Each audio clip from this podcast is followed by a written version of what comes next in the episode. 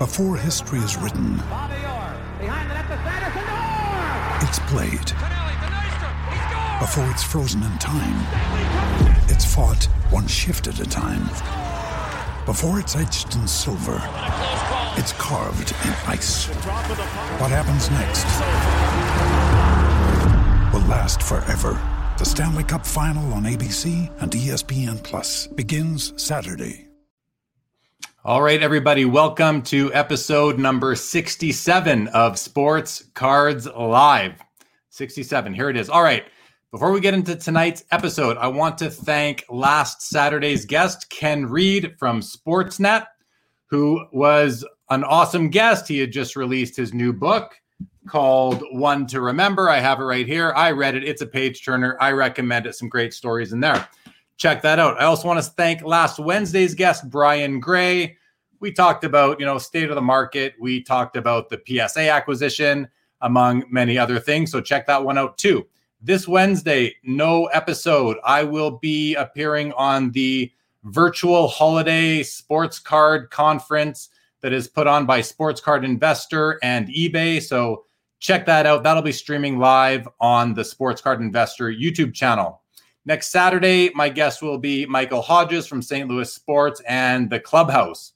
All right, I want to welcome any new viewers, any new listeners. Welcome to Sports Cards Live. We're closing in on 1,600 subscribers on YouTube, and the uh, podcast listener count is growing every day. So thank you to everyone who's watching. If you've not yet subscribed to the channel, please go ahead and do so. I'd greatly appreciate that. I want to shout out the big three sports cards. If you are not yet following these guys on Instagram, there's their there's their handle on the bottom at the big three hockey. Give them a follow. Great guys. Love what they're doing in the hobby. Check them out, and I thank them for their support. As always, your comments and questions are in play tonight, so do not be shy. Feel free to bring your questions for Joe and Travis.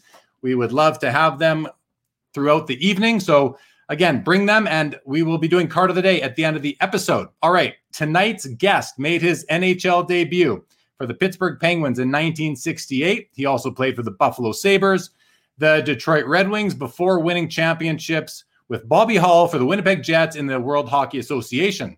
In the late 80s, he and son Travis opened Joe Daley Sports Cards in Winnipeg, and they are still open and operating. Pretty awesome from Winnipeg, Canada, one of my original LCS owners, Joe and Travis Daley. Gentlemen, welcome to the show. How are you doing tonight?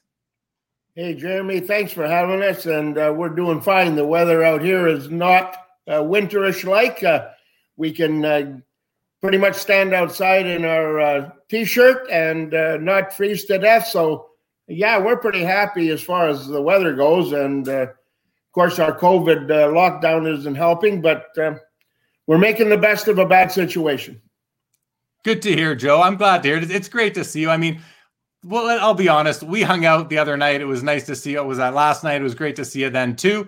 But um, it's great to have you here, Travis. I want to hear from you. How are you doing tonight, buddy? Fantastic.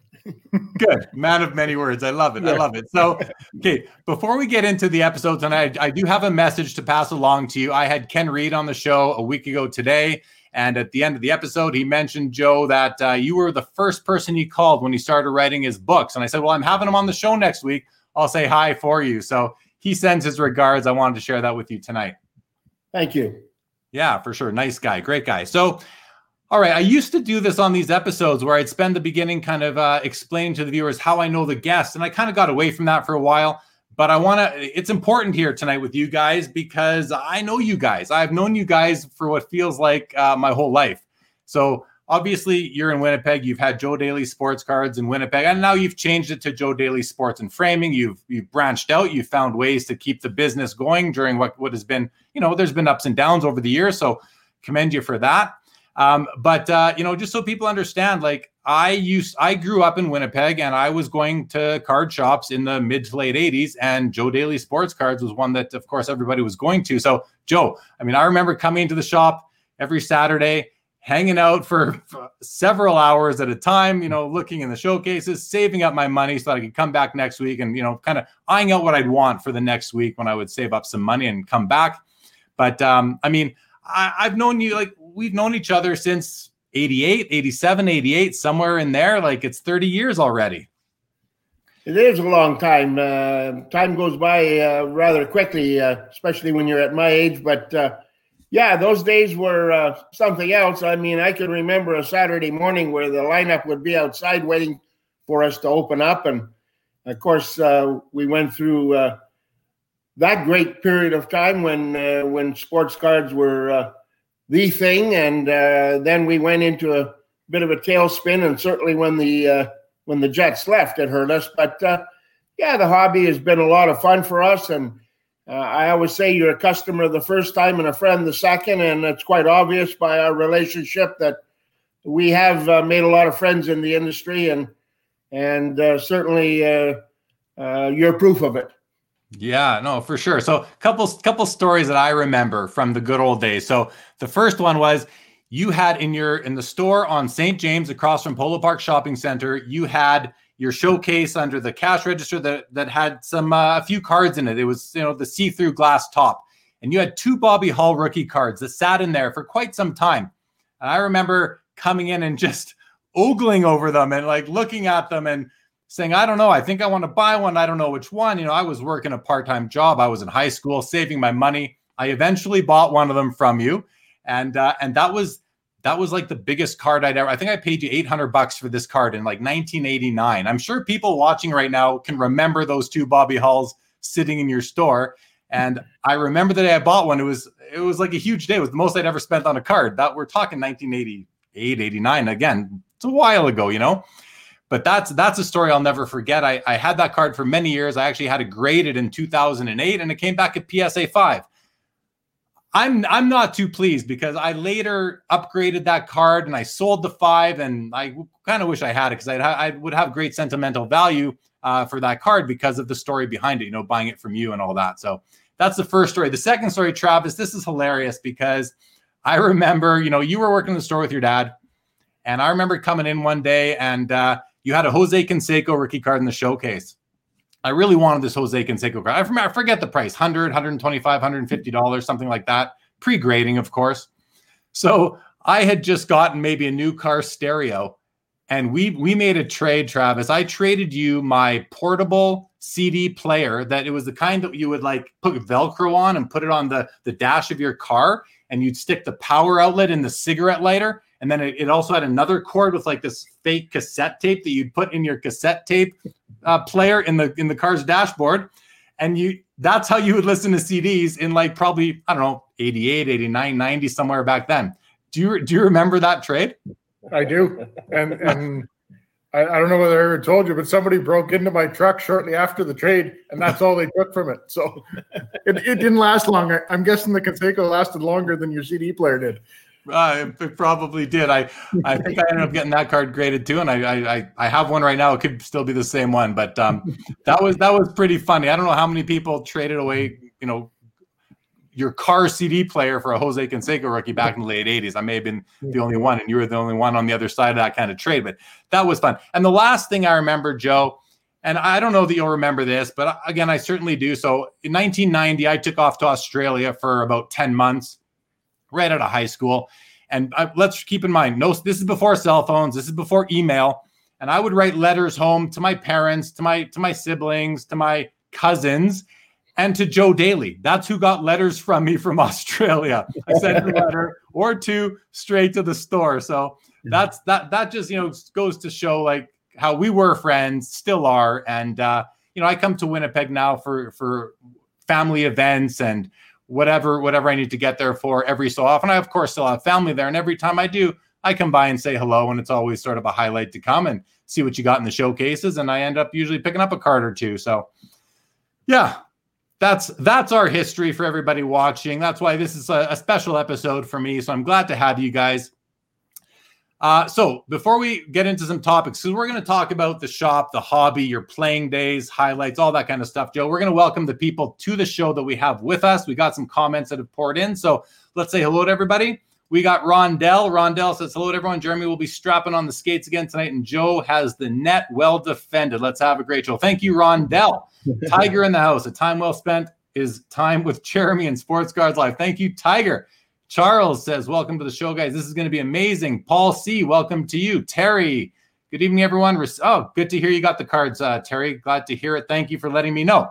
Hat trick heroes, Jeremy, Joe, Travis, woo, Manitoba roots in the house. Yes, we are. Chris West is there. Good evening to you. Matt Chang, hello to you. Dennis Lescombe, good evening and back again for a great show. Happy to have you. Joe Perot, all hail LCS folks. Their commitment providing us with a hub of collecting, especially in the old days, in the long ago times before the internet. Yeah, these guys are still going strong. Like I said earlier, 30 uh, something years now, guys. Like, what year did you open, Joe? I don't remember. Well, we we uh, we we opened a small shop. Uh, actually, bought an existing. Uh, I won't call it a card shop because it was a variety of things, but we bought it and uh, before we moved over onto St. James Street there. Uh, so uh, we were 24 years on St. James Street and eight years where we are now, and probably about eight or 10 months when we got started. So, you know, it's been a long haul, but it's been a lot of fun.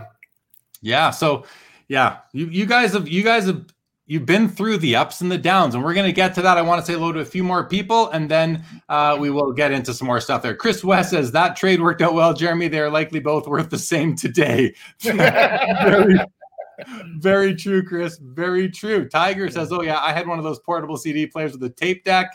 Connect to the car stereo. We've come a long way. Yes, we have.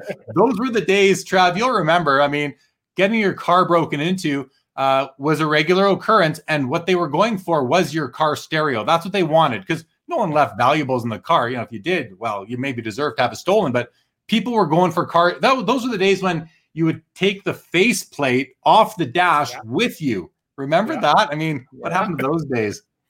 Rob Demare, welcome to the show. This is a great moment for Joe and Trav to share together. Congrats, guys. Awesome. LP hockey cards. It's Luck from Winnipeg. Luke. Luke from Winnipeg in the. Good evening, Luke. Patrick says, Man, I'm glad to see this episode live. Joe and Travis are awesome. LCS in Winnipeg, if you didn't already know. And yeah, I mean, obviously, you know, let's take this opportunity to say anyone watching, if you're ever in Winnipeg, if you live in Winnipeg, but if you ever get to Winnipeg, you got to go visit these guys. Joe, you know, you'll see tonight. He loves to he loves to talk, loves to make friends, loves to talk about the hobby, hockey, everything like that. Bobby Burrell says, Hey Jeremy, really looking forward to hearing some great stories from Joe and Travis. Welcome to the show, Bobby. Colin Murray, good evening to you. The Discman was popular, says Terry. Yes, it was. The Discman was popular back in the day. Remember those yellow Sony Discmans? I remember those. Okay, guys.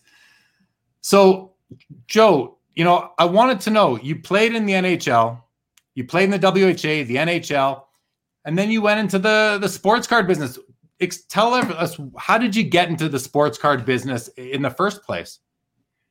Well, uh, one weekend, uh, sitting at home and uh, talking with Travis, and he was about 19 years old, I guess. And he said, Dad, why don't we find something that we can grow with? And, uh, you know, we, we always talked about, uh, you know, whether we had the ability or the wherewithal to get into business of some sort and kind of strive along on our own. And, uh, so I said, "Yeah, well, let's uh, let's see what we can do." We picked up the weekend paper, and a fella had a little shop for, for sale. He had some sports cards. He had some the beer signs that you would put in a man cave today. You know the uh, neon signs, and he had some candy uh, that he was bringing up from the states that uh, wasn't necessarily readily available in Winnipeg, and so he had a haberdashery of of sorts. And uh, so we went and had a look at it and next thing I know, uh,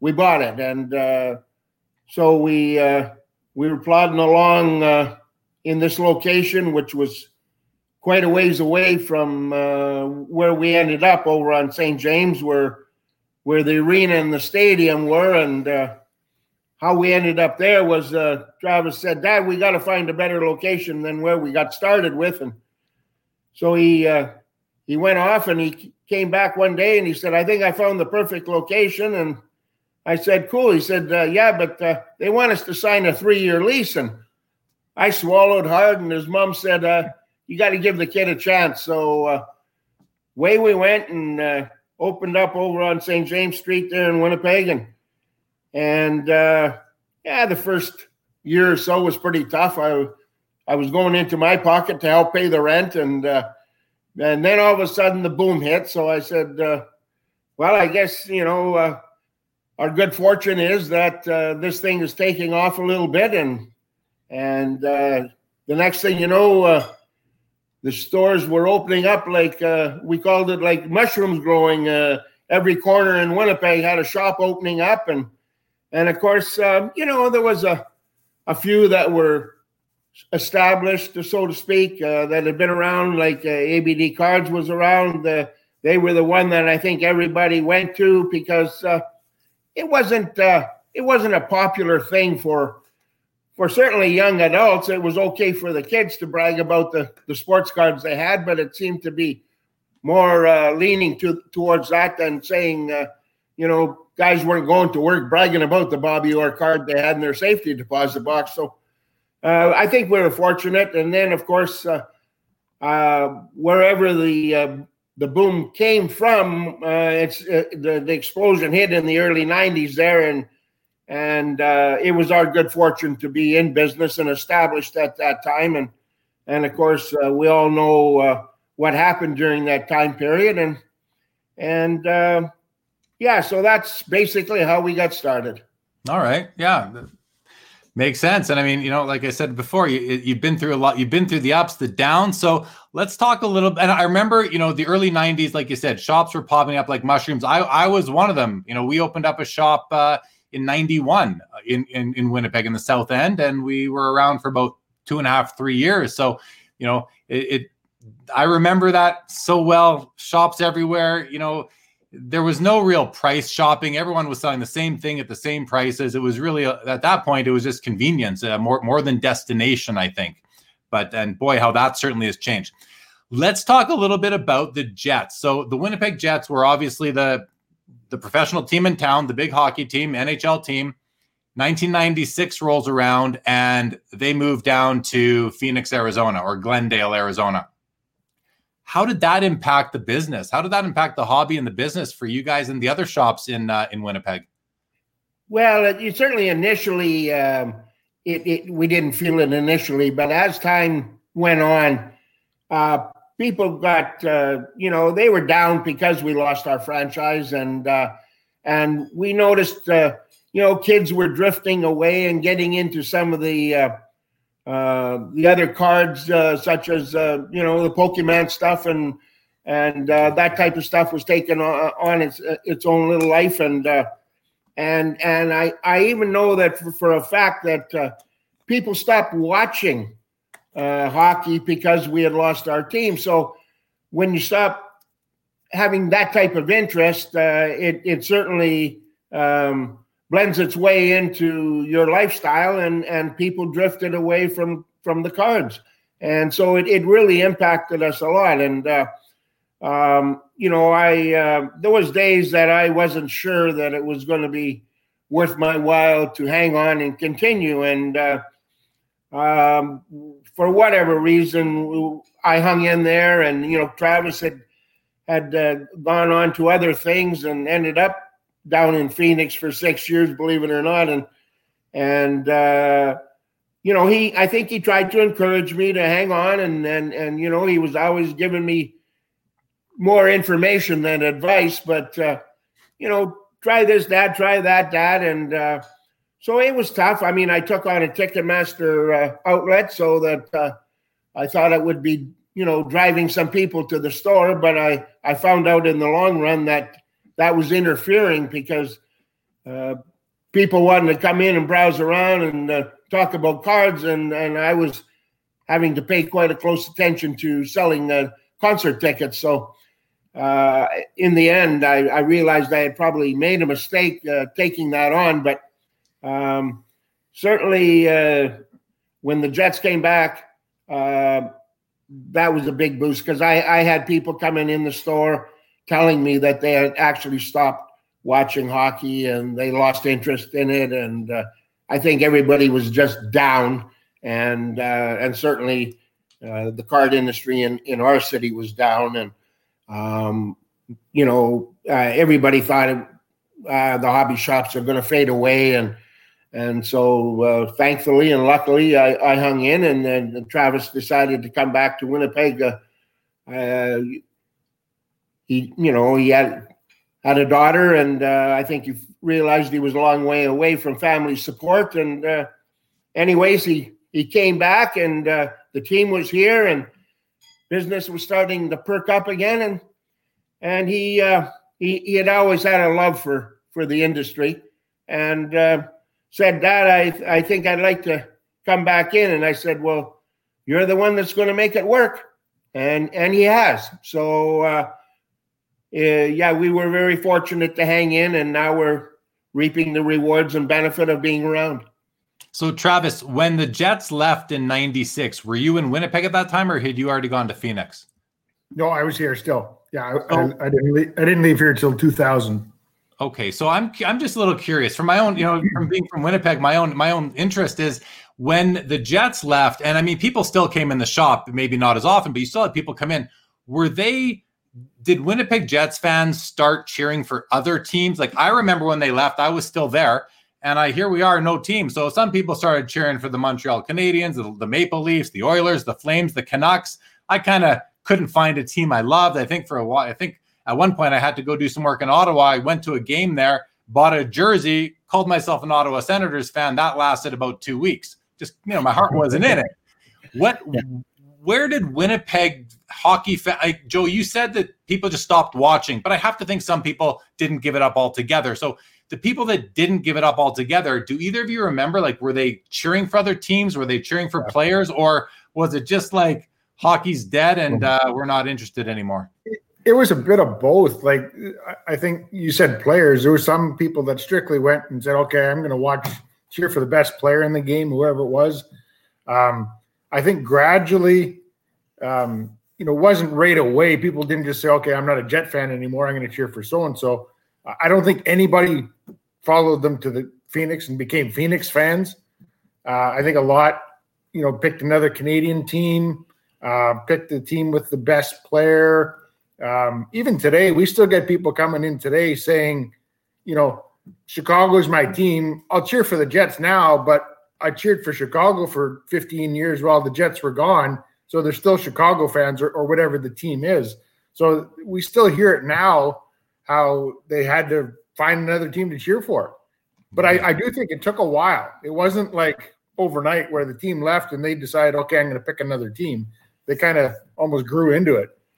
You know, I think the biggest problem. Sorry, Joe, go ahead. Yeah, I was just going to say, of course, in the West here, you know, if depending on the age of the person, but you go, you go back a, a number of years uh, to the original six. And so you always had Leaf fans and still do today. You always had Montreal Canadian fans and you still do today. So, and, and then there's those that grew up, uh, their dad was a Bruin fan. And so they grew up a Bruin fan and, and so on. So, you know, those traditions carry on. And, and like Travis said, they, they carry on into today where if, if the Jets are playing their favorite team, uh, it's a toss up who, who they really want to win. But, uh, yeah, for sure, and and I think that's that's what happened was that, uh, and then of course when we got the uh, the Moose here, in uh, which was in the International League before they went into the American League, and then there was a connection between them and uh, they uh, they became a farm team for Vancouver. Vancouver sent us a few t- uh, players here,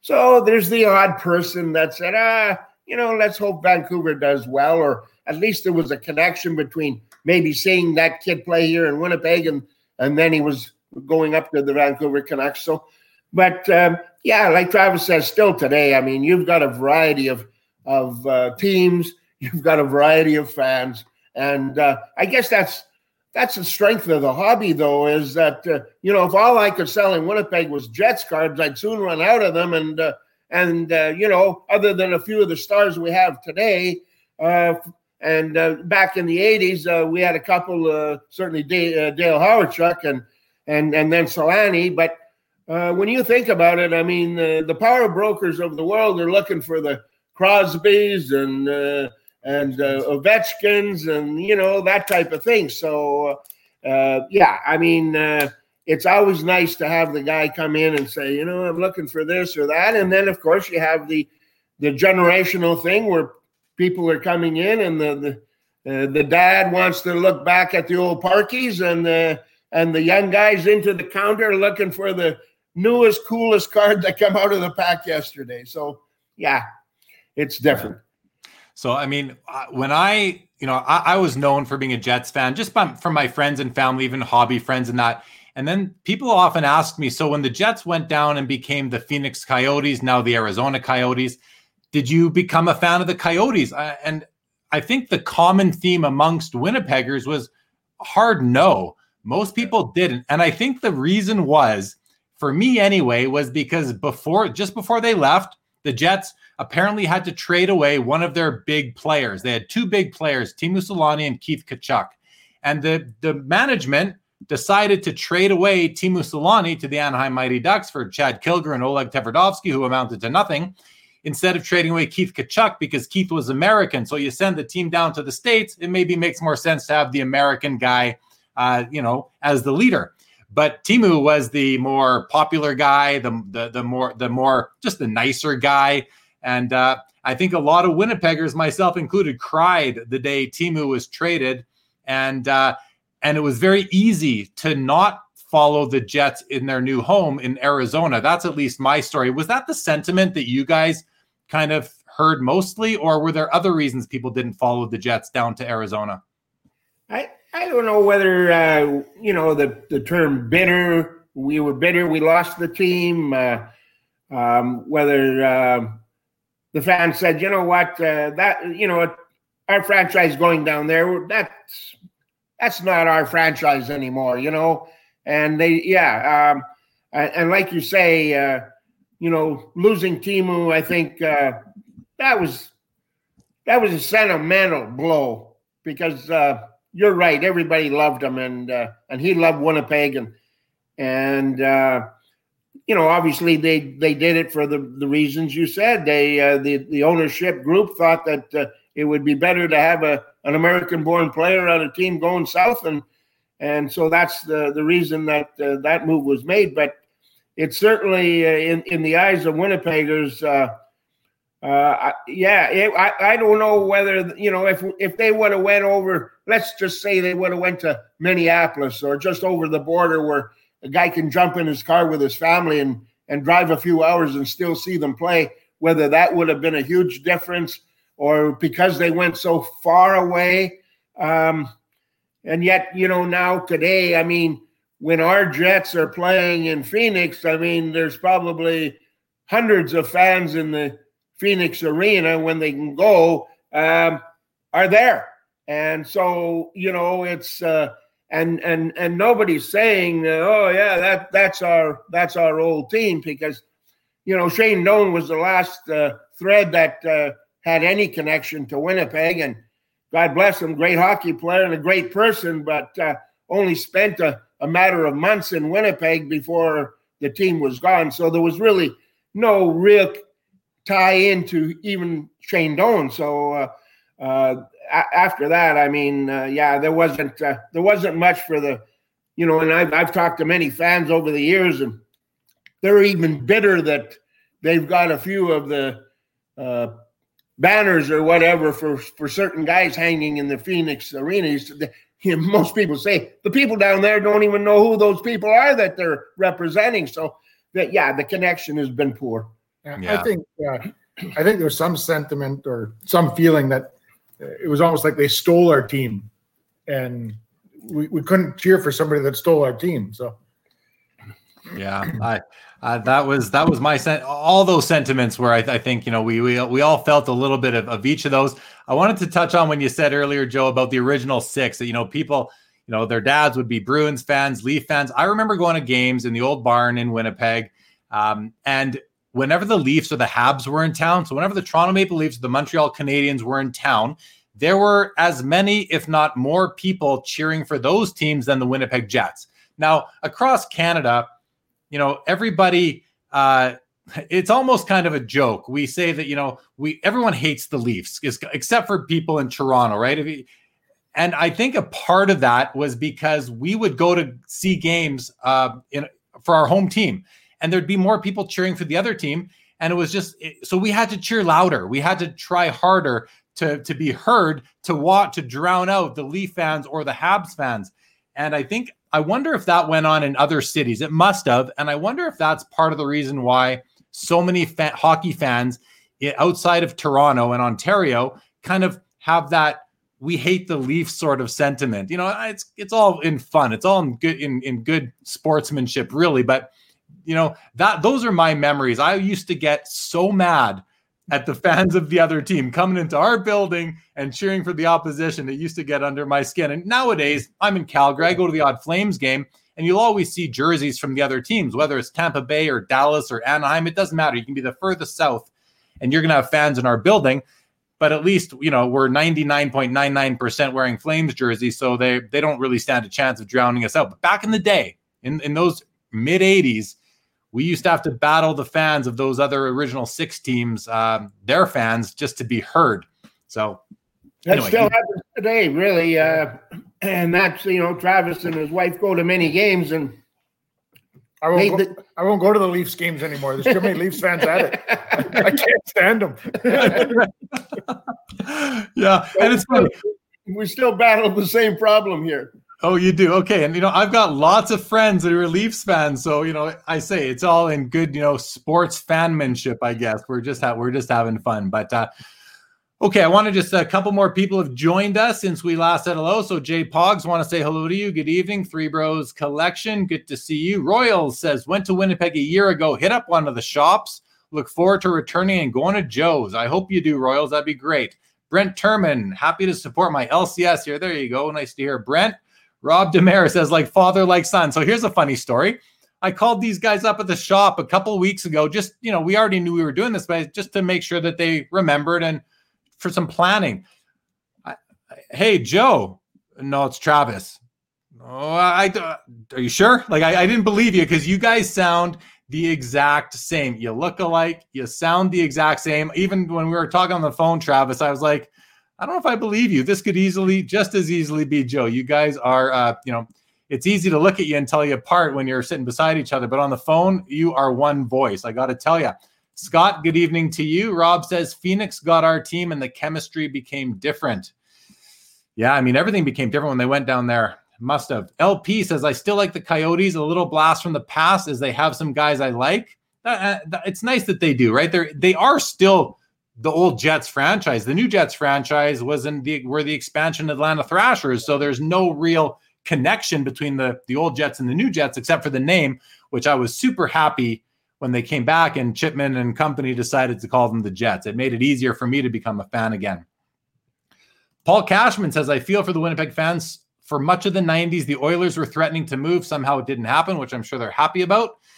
Peter says, when they talk about Arizona owning the rookie scoring record, I feel a little ill for Teemu Selanne's 50 uh, beat having the 76 goals to, which was funny because Teemu Selanne, I was at the game where he beat Mike Bossy's goal sco- rookie goal scoring record of 53 goals with his 54th. I think it was against the Quebec Nordiques, who are now the Colorado Avalanche.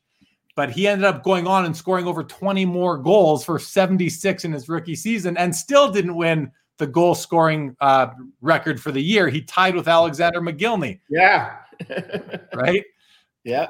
No one had no one had 77. Two guys had 76. Rob Demare was saying, good point, Travis. I forget what that was about, but thank you, Rob. He goes on to say, my buddy who did security said that they beefed up their security three times. This is at the old arena when an original six team came to town. I don't doubt it. Those were those were rough days, rough days. Thank you, Canner Collect says, great start to the show. Go Red Wings. Yeah, Joe played for the Red Wings. Royal says, did the Jets have to get approval from the Coyotes to take the Jets name again? Great question, Royals. Do either of you have the answer to that? I, I as far as I know, and I, I, don't know 100% for sure, but we have heard that when a team leaves or folds, the name and logos revert to the NHL. So, as far as we know, the current team owns them all. They kind of came with it from the NHL, but we I can't say that 100% for sure. Okay. Yeah, that, that sounds about right. If anyone out there knows anything better, please feel free to share it with us. Jeff McMahon says, uh, How did Mr. Daley like playing in Detroit, especially playing at the old Olympia? Well, you know, uh, when I got uh, traded from Buffalo to Detroit, um, I was pretty excited, even though I didn't want to leave Buffalo. I was only in Buffalo the very first year of their existence, and and I felt like you know there, there was a lot of growth to happen there, and I w- was hoping that I could be part of it. And uh, but Punch made a deal and uh, got uh, Don Luce and Mike Robitaille for me, and I went back to Detroit, which was uh, essentially the organization I uh, I grew up in. I played junior hockey in Weyburn, which was a Detroit sponsored junior team, and then of course in the Central League in Memphis and Pittsburgh in the American League before expansion, and so I had a lot of uh, a lot of love for the Detroit organization, and uh, and got off to a, a, a, great start that that uh, season in '71 too, and um, but the se- uh, the second uh, the second half of the of the year uh, was a disaster for me, and and I guess it was my good fortune that at the end of that season, uh, there was the whispers of the World Hockey starting up, and of course, I had been approached uh, privately by uh, a Winnipeg uh, connection, uh, uh, trying to find out whether I had any interest in coming home to play, and and because of my ill feelings toward the Detroit organization and and and and the way things uh, played out that year, I uh, I certainly uh, welcomed the opportunity. I thought it was going to be good that I could get back to my hometown, uh, give the kids some um, roots uh, that they could uh, form some friendships with the kids in school and and and grow up a little bit there. And but I I I liked I like playing everywhere I played. To be honest with you, there wasn't a uh, you know, there wasn't a place that I didn't like playing. I mean, that's the the nature of an athlete is you you you play. Uh, I always say I'd play in Timbuktu if I had to. So um, it was never a case of me not enjoying my time wherever I went. Uh, it was just that uh, when you're trying to uh, establish yourself as a player and and and get your career uh, going on the right track. Um, you need some guidance, and and and uh, I, I, don't want to say I didn't get that guidance that I needed, but uh, I think the maturity took place with me in my time in Winnipeg. Uh, you mature as a person, you mature as an athlete. Um, so maybe uh, part of the problems that I had in some of the places I played was created by myself. And so I'm man enough to say that uh, it wasn't all on management all the time. But, um, you know, I think that uh, obviously I played uh, uh, without a doubt the best of my career right here at, at home. And, uh, but no, I I liked playing in Detroit. I liked the teammates I had. I mean, Marcel Dionne was a rookie that year, and Alex Delvecchio was still around. Uh, uh, Red Berenson and uh, Gary Bergman was was still there. Mickey Redmond. So I had a lot of fun in, in Detroit. They were all great guys, and and and as they were in in every organization I played in. So uh, it was never about the city. It was never about the fans. Uh, and, I, you know, when you're not playing well, uh, you you better be able to take the the barrage of boos that uh, are going to come down on you, and so that that happened in places that uh, you don't like to to get booed in your home rink. But uh, I think it's just it's uh, fans being fans, so you got to be able to take it. And I mean, let's face it. Later on in the in, in the mid '70s through the late '70s, there were the opposite of boos happening in the Winnipeg Arena when the, when the, you you along with the rest of the Jets were winning Avco Cup championships. So they got uh, they, they got pretty excited to see it towards the, later on, right? Oh, for sure. I mean, uh, you know, I always say the success of a goaltender is uh, predicated by the, the the 18 or 20 guys that are playing in front of him, and to to use a, a term that uh, was uh, presented by one of the greatest goalies of all time uh, with Glenn Hall. a young fella said to him, "Glenn, I'd like to know how you become a better goaltender," and Glenn says, "Get better defense." yeah, for sure. Makes sense. All right, a couple more comments, and then we're, we're we'll, we'll dive into more stuff about the time with the Jets. Dave Kaplan, who will be joining me on After Hours later tonight, was also at the game when Teemu uh, broke Bossy's record. I I also have my ticket stub from that game autographed. Dave, that's kind of cool. Chris West says, I don't mind the original six teams. It's the fans that are annoying and that are hated. Chris, you're popular tonight. These guys like your comments. Uh, Peter Chow says, I thought Shenkarow owned the rights to the to the name. Well, Shenkarow sold the team. So if, if he sold the team, I got to think the name would have gone with the team. No, but who knows? We, we'd be speculating. LP says, Will Joe be getting any more Series 1 hobby from this year? We still have some. there you go. Click and collect sort of thing. Curbside pickup, guys. Give them a call. Go buy their go buy some hockey cards from these guys. Says Mr. Daley should tell the story of the game jersey stolen from his store. What's that all about, Joe? Well, um, yeah, shortly, uh, I guess it would have been shortly. Uh, a little while after we opened up there, we uh, we thought we should bring in a few pieces of memorabilia into the store, and so we uh, we brought in a jersey that was uh, the last one I wore as a Jet. Uh, we had that and and uh, and an All Star jersey hanging on the wall, and unfortunately for ourselves and a few other businesses that were in the uh, complex where we were, got broken into, and uh, the one item that went missing was my jersey. Well, um, to make a long story short, um, I thought that was gone forever. And uh, a couple years ago, a close friend of ours who uh, started off as a customer and has, has become a close friend, as I always say, um, has a nice collection. And uh, fella comes over one day and says, You got anything new? And he says, Well, come on down and have a look. And there was a picture of myself and Gilbert Perreault on the wall when I was with Buffalo. And he says, Is that Joe Daley? And I said, He says, Yeah, why? He says, I got a jersey of his at home. I wonder if he'd autograph it. He said, Well, go get it. I'll take it to him. I know Joe well. Well, the guy went home and got the jersey and brought it in to his, to his home.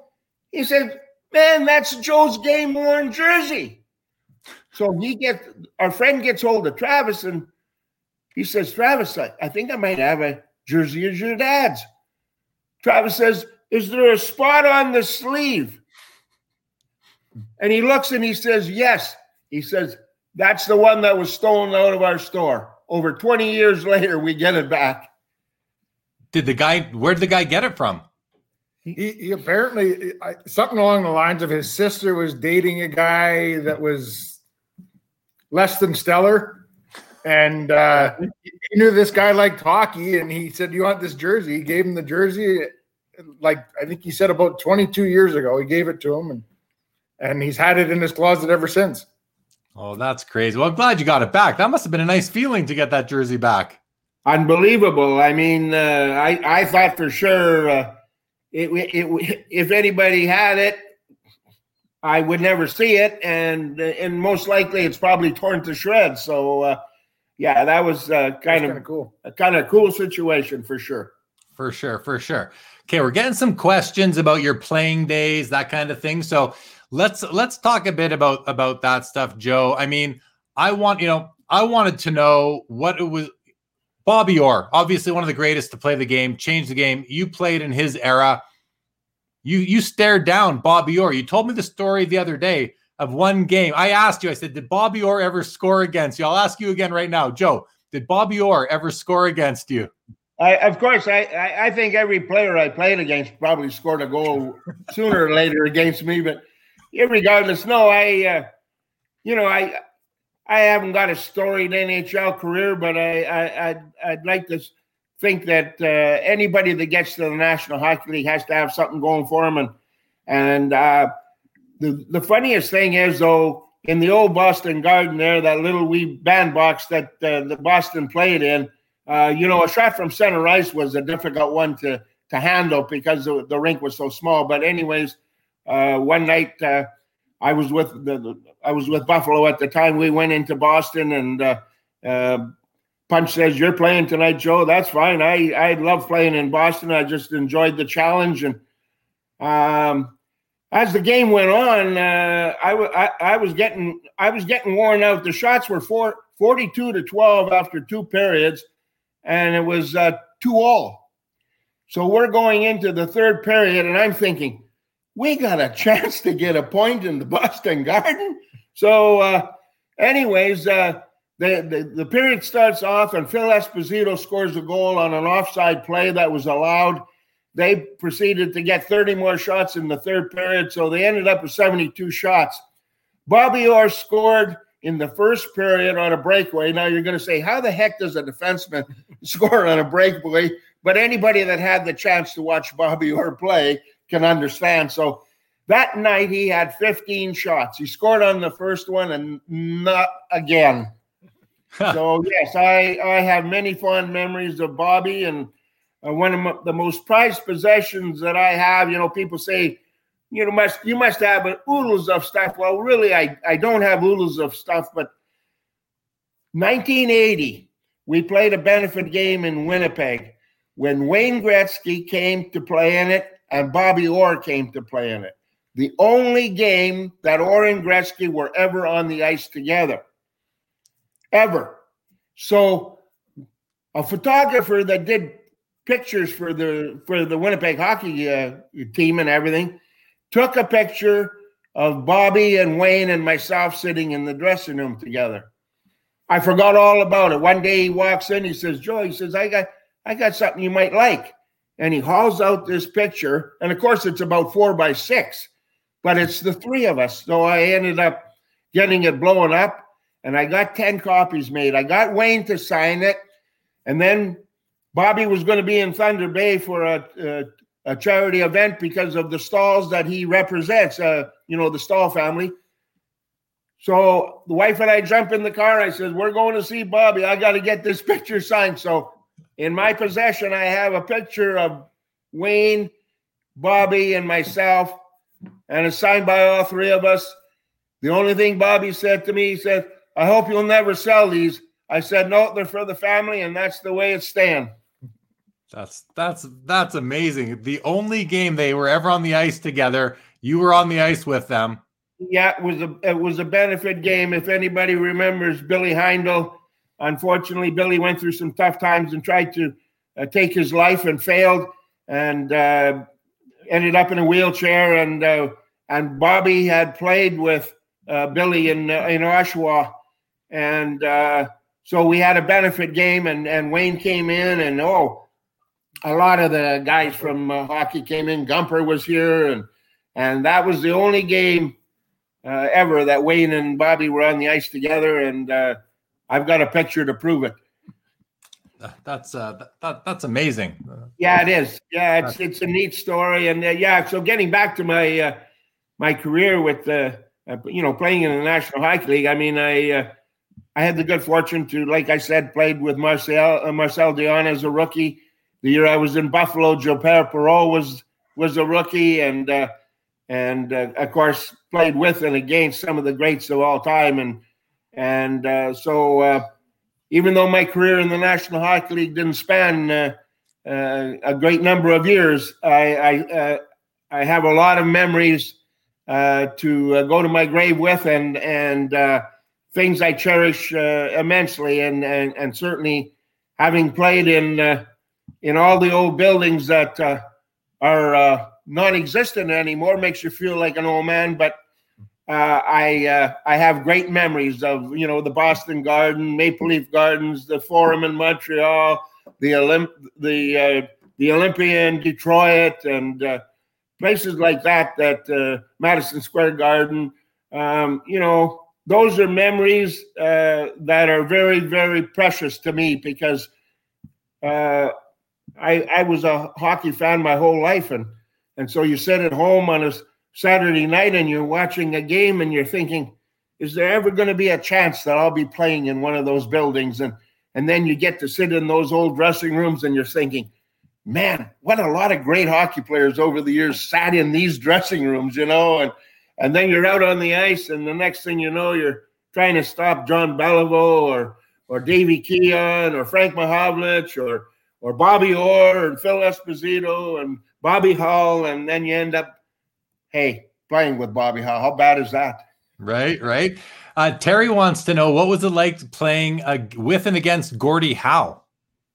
Well, unfortunately, in '71 too, that was the year that uh, Gordie got that uh, uh, mushroom treatment. He called it. Uh, where he had the bad wrist, and so he did not play. And so my year in Detroit, I missed playing with Gordie, but certainly got a chance to play against them. And uh, um, you know, there's uh, there's a lot of uh, uh memories of, of, that as well. I mean, Gordy was, um, you know, it's so hard to argue who was the best player of all time, but um, you know, you got to put Gordy and Wayne and and and Bobby Orr and Bobby Hull.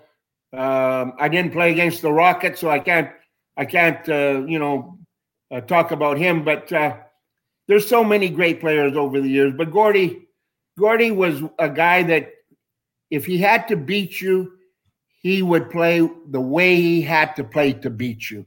You know, most guys will. You know, there's the same way. The, yeah, they always play the same way.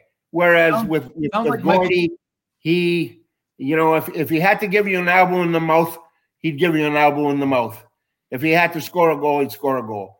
That that was the way he played the game. But uh, I, I had a lot. I, had a lot of respect for him, even though there was an incident in Pittsburgh when he uh, he he pulled a dirty trick on one of my defensemen, and and I I thought he had killed him, Bob Woytowich, and um, but. Uh, that was Gordy. I mean, I uh, Red Red Kelly coached me in uh, Pittsburgh, and and he always used to say, "Yeah, Gordy was a great guy. You know, I played with Gordy, played against Gordy. Said, you go in the corner."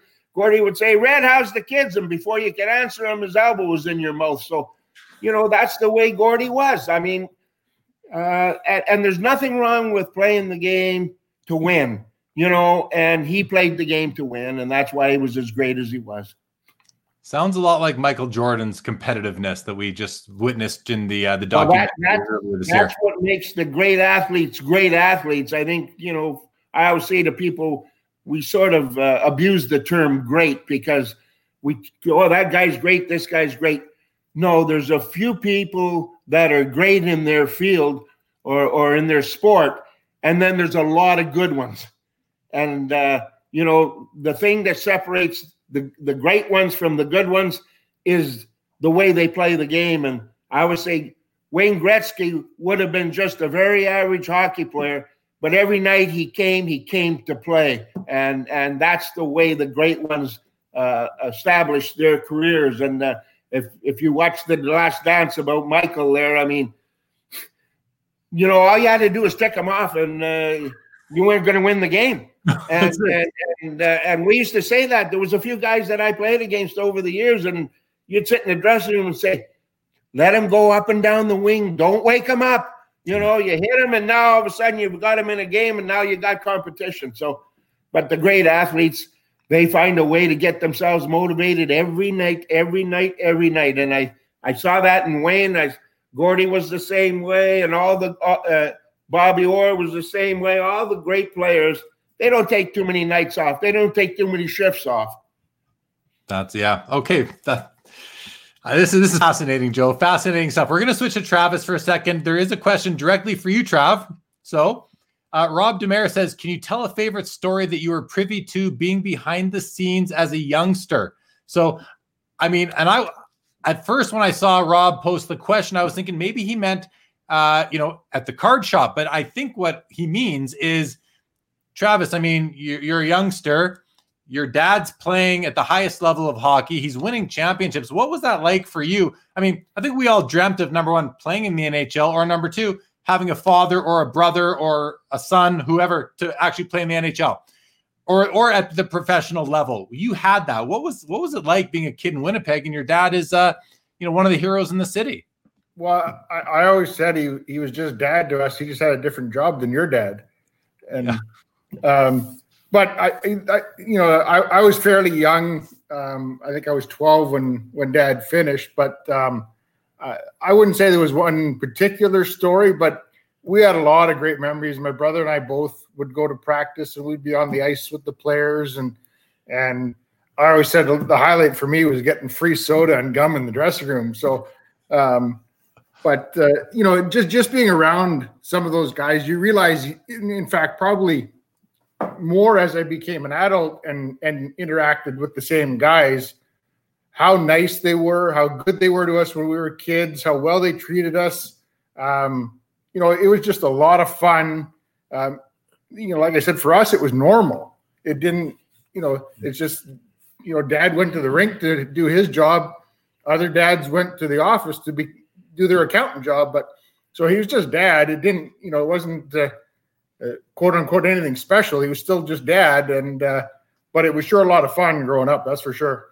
But was there was there ever a time when you realized that it was special? Probably after he was done. In fact, uh, we we lived in uh, we moved to Penticton for four years in BC, and when we came back, um, a friend of mine came to visit, and we were walking around the mall, and somebody asked Dad for an autograph, and they were kind of looking at him like, "Why are they doing that?" And that's when you realize that maybe to some people, Dad is special. You know? Yeah not just to you rugrats hanging around the house. All right. Uh, Charles has a question for you, Joe. He says, You've played with some underrated stars like Lars eric Sjoberg Nick Libett, Les Binkley. And before I finish this question, guys, Charles is 14 years old, okay? Les, and I'm I'm not kidding. Les Binkley, and of course yourself. What player do you think was the hardest working guy you ever played with? Hardest working guy, Joe. Whoa, boy. um, you know, you let's put it this way. I played with a lot of guys that I thought were underrated, um, but their work ethic and work habits were were the thing that allowed them to be uh, National Hockey League or WHA players. And um, it's hard for me to just um, zero in on on one person. I think if if you if you look at most teams um, look at the third and fourth line players and their habits and how they play the game and how they work at, at the game and, and, and their job. Those are those are generally the guys that will uh, be the I'll say the hardest workers, other than the great players, um, because they have to every night, every practice, every day. They have to be the hardest worker to be on the team. Generally, the guys on the first couple lines, they're gifted with a certain amount of talent and skill. And yeah, they still have to work hard, but a lot of them get by because they are so skilled and so talented. Whereas that that guy that's put out there to check and play four or five minutes a night, if he doesn't work his tail off every chance he gets, he won't be around because those guys can be replaced quite easily. So uh, it, when you're watching a game, if you're if you're watching a guy on the third or fourth line, he's not working hard. I'll guarantee he won't be there the next week. So pay attention to how they go about their business. Um, I played with I, played with a lot of guys that I I thought you know over the years you're I, I even as a kid coming up as a kid growing up uh, going through my junior career I thought I played with a lot of good hockey players and very, very few of them went on to have professional careers. Mind you, back then, uh, there was no, uh, oh man, my first contract, I'm going to be a millionaire. You either loved the game and wanted to pursue it, or you said, ah, I'll stay home, I'll get a job, and I'll play beer hockey. You know, because there was no incentive to go on and be a, a, a, a pro athlete in the 60s or 50s or or even early 70s um, because the money wasn't that great. And and so you know you ha- you had to love the game, you had to love the sport you were in to want to pursue it. And I thought I played with a lot, lot of good kids, a lot of good uh, young fellas that uh, just they they they never went anywhere. Mind you, when you know in hockey there was six teams, and I remember my first training camp I went to. Uh, I was I was still eligible to play junior and did go back and play junior. When I went there, there was 10 pro goaltenders already. And, and there was only like three or four teams to play on. So you say, hmm, the odds are stacked up against me. So, you know, the first year I went uh, out of junior hockey, I mean, I ended up in Johnstown where Slapshot was made. And I, I played in Johnstown for two years. That was great for me. I'm a kid. It's a league where you got a mixture of talent.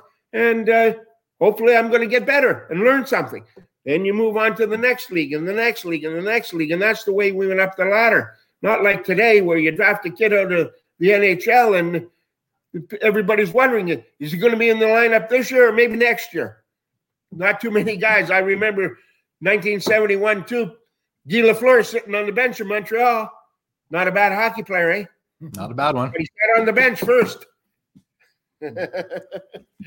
it's the so yeah. these third four it's the unsung heroes who are often the hardest workers then sort of thing oh, right for sure yeah, for sure yeah, yeah. and I, I, the the young fellow there that had the question he he he, know, he knows i mean uh, les binkley was a trainer for many many years before he got a chance to be a national hockey league goaltender. And and nick libett was a good friend. I played with nick libett in the central league in memphis. And him and his wife were good fam- uh, friends of ours. And and uh, good hard worker. And and uh, Lars Eric to me was uh, he was one of the most talented and most um, well I, uh, the smartest defenseman that I ever played with. Just you know, uh, I guess if there was a, a, a knock against him was his size. Um, but boy, was he talented and and he knew the game inside and out and that's why he ended up to be the captain of our team. And he was what he was one of the early Europeans to come over and play uh, North American professional hockey. I mean, I remember I went to WHA games. The World Hockey Association was a competitive league for in the 70s against the NHL. Made their mark by Bobby Hull signing the first million dollar contract in professional hockey to play with the Winnipeg Jets. Just for people that may not know who are in the audience, may not know who uh, what the WHA was. Didn't last too terribly long. But um, but the Europeans came over. Anders Hedberg, Ulf Nilsson. I mean, these guys were playing with Bobby Hull. That was the hotline. Well, I'll tell you, we we we had we had a stretch of about four years here in Winnipeg where we had a team that could compete anywhere, any place, anytime. And in fact, if you recollect when when and Anders ended up signing in in New York uh, one year before the uh, demise of the WHA, Anders told me, and Anders Anders Hedberg would never say anything out of character, out of text. And he says, Joe, he says, I'm skating around the ice one day at practice in New York, and the guy said, You know, you came to a pretty good team, eh? Anders said, You should have seen the one I left. True story. I love it. And and, and uh, that was that was uh you know New York thought they they had a good team and uh, yeah Anders mm-hmm. says yeah you should have seen the one in Winnipeg. Uh, so, Terry wants yeah, for, for, all those people that want to you know sort of discredit the league and and say that you know it was some people have suggested that it was a glorified American league uh, you know no no better they uh, they didn't view uh, all the years and all the guys that came into it and and look at all the Hall of Famers that uh, got their start in the league, and and uh, Wayne Gretzky. And I know that. Uh, I mean, uh, for, for, Winnipeggers, they'll never forget the night we beat the uh, Russian national team. We were the only club team in, in the history to beat their their uh, their national team. So, you know, people said, "Did you ever regret leaving the National Hockey League?" I said, "Not really." I I accomplished a lot uh, as a as a teammate here in Winnipeg. Uh, got to see a number of places in the world. We played in Sweden, Finland, Czechoslovakia. Played the Izvestia Cup in Russia. Um, played against some of the best teams in the world. Played with some of the best players in the world. I never regretted leaving the National Hockey League. So, Joe, let's go to the next question on the screen. Terry Fortune wants to know who had the hardest shot that you ever had to face. Well, uh, it wasn't always the hardest shot that that got by. It was who had the ability to put it in the right place all the time. So um, you know, I I uh, I played I played with a guy that uh, 99% uh, of the viewers will never ever know that this guy played in the National Hockey League. A kid by the name of Dougie Volmar. I played with him in Detroit. He could shoot the puck so hard it was scary, and uh, I don't know. I, I, don't know what his stats are, but uh, if he scored five goals in the National Hockey League, that would be about it. But um, I always said that uh, you know there was a fellow by the name of Norm Ferguson who played in the National Hockey League, played in the World Hockey. I played against him in the minor leagues, and I think I kept him in every league that he played in because he had the ability to score a goal on me no matter what. And you kept, uh, you kept him working. Out, like I say, it wasn't always the guy that had the hardest shot because back in the day there was there was only two or three guys that were really could really fire the puck. And of course, going into each game, you, you were prepared for those guys. So you were on your toes when they had the puck and, and especially when it was in a scoring area. It was always those guys that had that sneaky little shot that for some reason it, was almost like a trick shot, and they always had the ability to fool you. So yeah. not always the, the but then there was guys, and I'm sure you've heard the expression had a heavy shot, and that's hard to explain to somebody. Alex Delvecchio had a heavy shot. In other words, when you caught the puck, it was like you'd caught a, a bowling ball full of lead because it just it hit you and thud. So uh, there was a lot of different players. Obviously, Bobby Hull. Uh, you know, uh, when I first got to play against him, I mean, he'd come down the ice and he'd flick the first one at your head because I played many years without a mask, and so now he's got you up on your toes. And the next one he'd come and he'd put some smoke on it, and it would be right along the ice.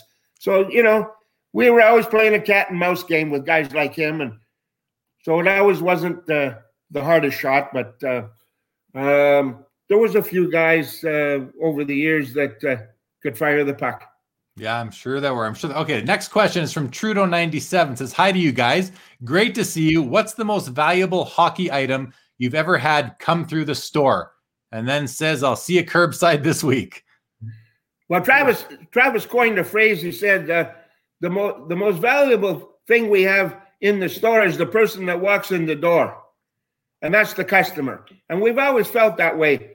But uh, not to make light of the question, um, we've had some neat stuff. Uh, had a guy walk in one day with his super value bag full of baseball cards, and him and his brother-in-law came in. I said, "Can I help you?" And he said, "I got, I want to finish a few sets here." And I said, "Do you want to finish them or do you want to sell them?" He said, ah, probably maybe I could sell them.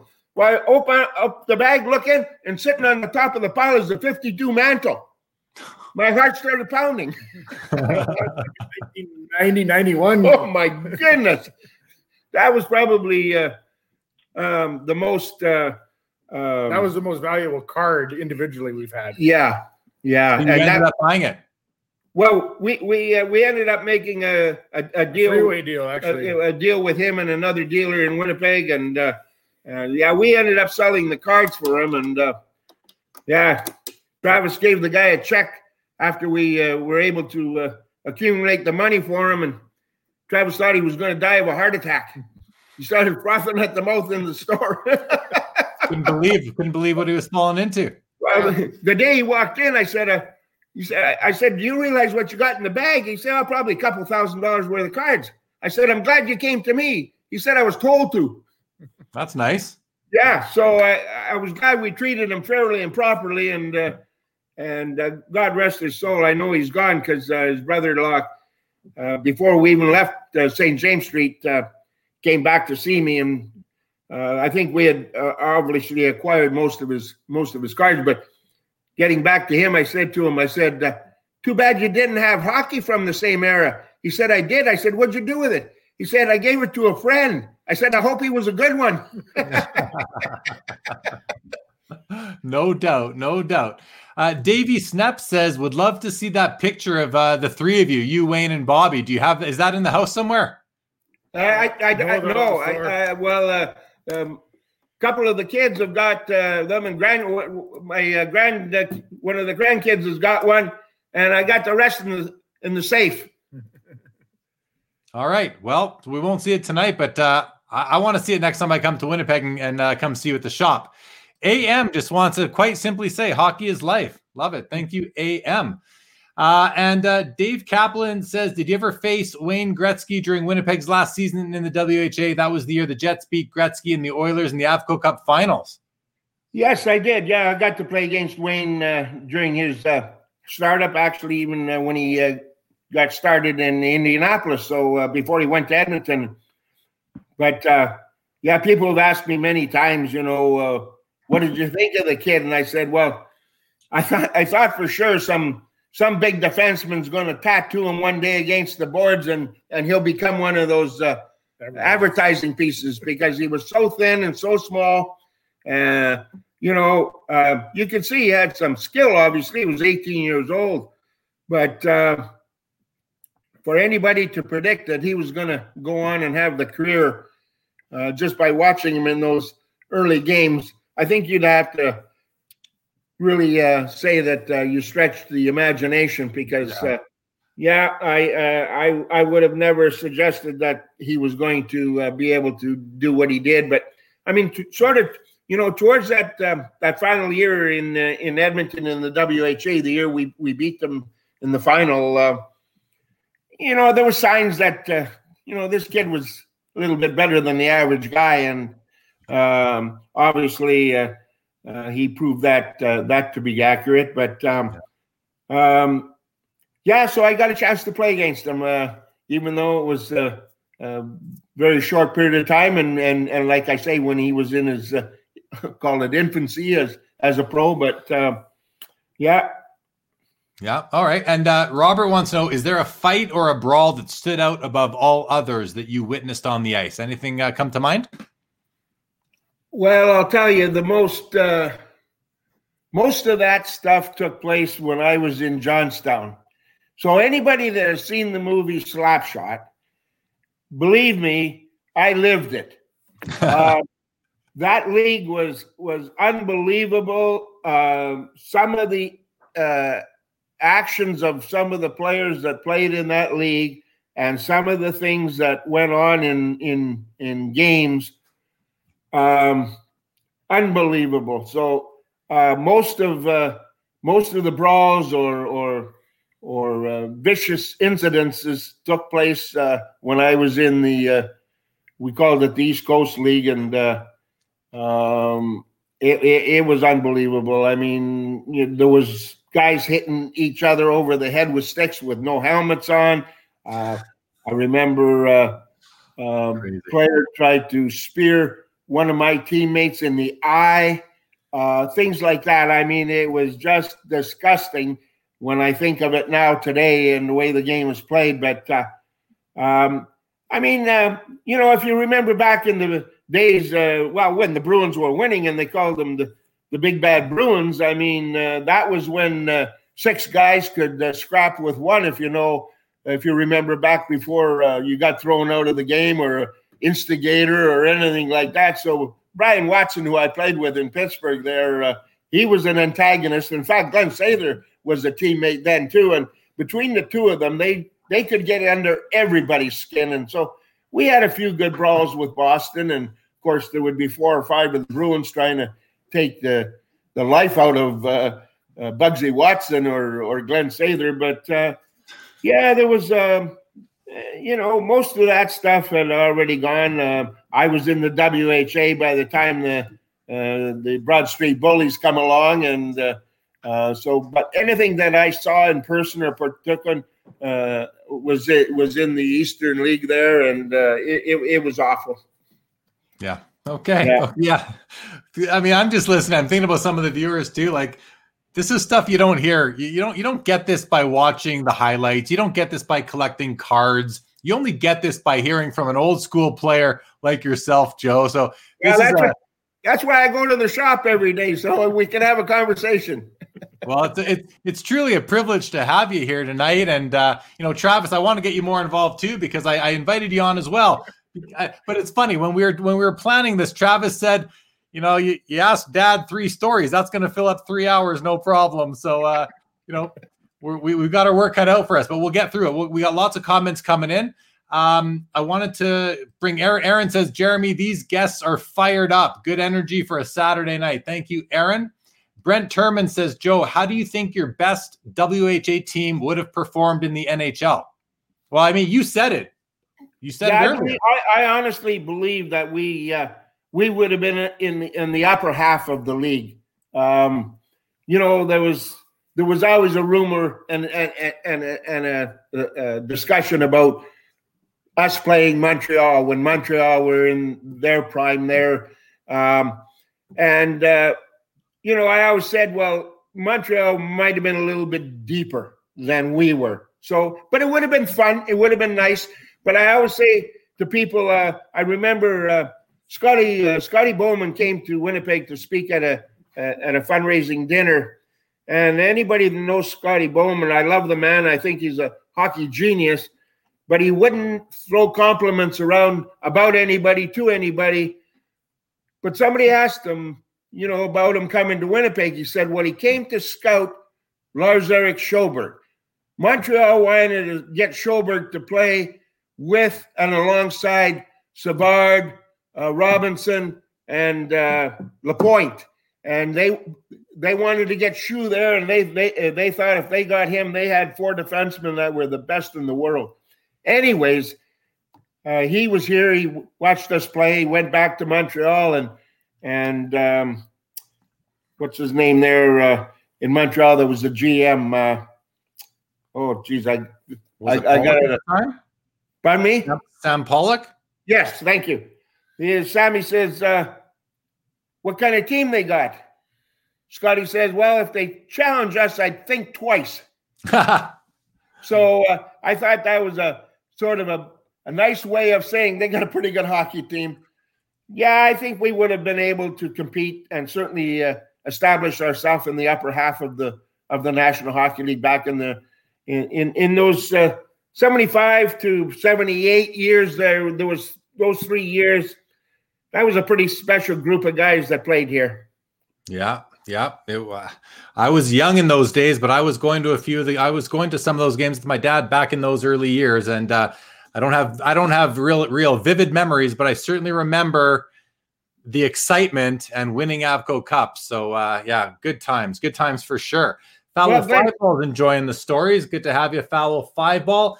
Aaron Rasmus wants to, and I thank you, Aaron, uh, wants to in, remind everybody to hit the like button. So I'm going to take a second and say if you're watching the video and you haven't yet subscribed to the Sports Cards Live channel on YouTube, please go ahead and do that if you don't mind. I'd appreciate it.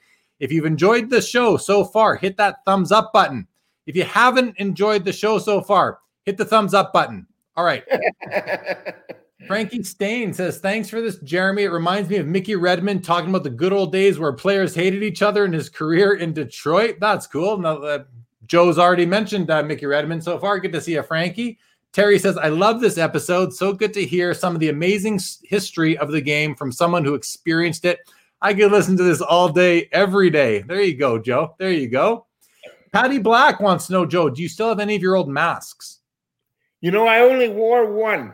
I had one. Uh, I I started wearing it uh, the uh, third year here in Winnipeg, and uh, unfortunately, when I uh, retired and left the Jets, um, they uh, they politely told me that they couldn't find any of my equipment, so my mask ended up being part of that that I I never retained, and um, don't know where it is till this day. You know but uh, so no, I don't have any. okay, let's keep going because we got we got lots of comments coming through. So let's see what else we can get to. Canner collects. This is a funny question. Who could drink the most beers between periods and still skate a good game? Did that, did, uh, Joe, Joe, before you answer, Joe, did that, you know, we hear stories about people would be drinking beers, they'd be smoking cigarettes on the bench or in the locker room between periods. Did this stuff really go on? I never saw anybody drink a beer, but I saw guys have a cigarette. Yeah. So back in the day, uh, I'd have a half a dozen teammates that, you, you know, you if you had to go to the bathroom, uh, you had to get through the fog, but because uh, that's where they went. They went and sat in the can and had a cigarette. But uh, you know, you see pictures of guys after a game. I, you know, some of the guys from the, the 60s and 70s, you'll see them sitting in the dressing room there with half their gear on still and a smoke in their hand and a beer in the other. And that was it. It was no big deal. I mean, guys had a few beers after the game and in the dressing room. And uh, I, know, I know they don't do it today.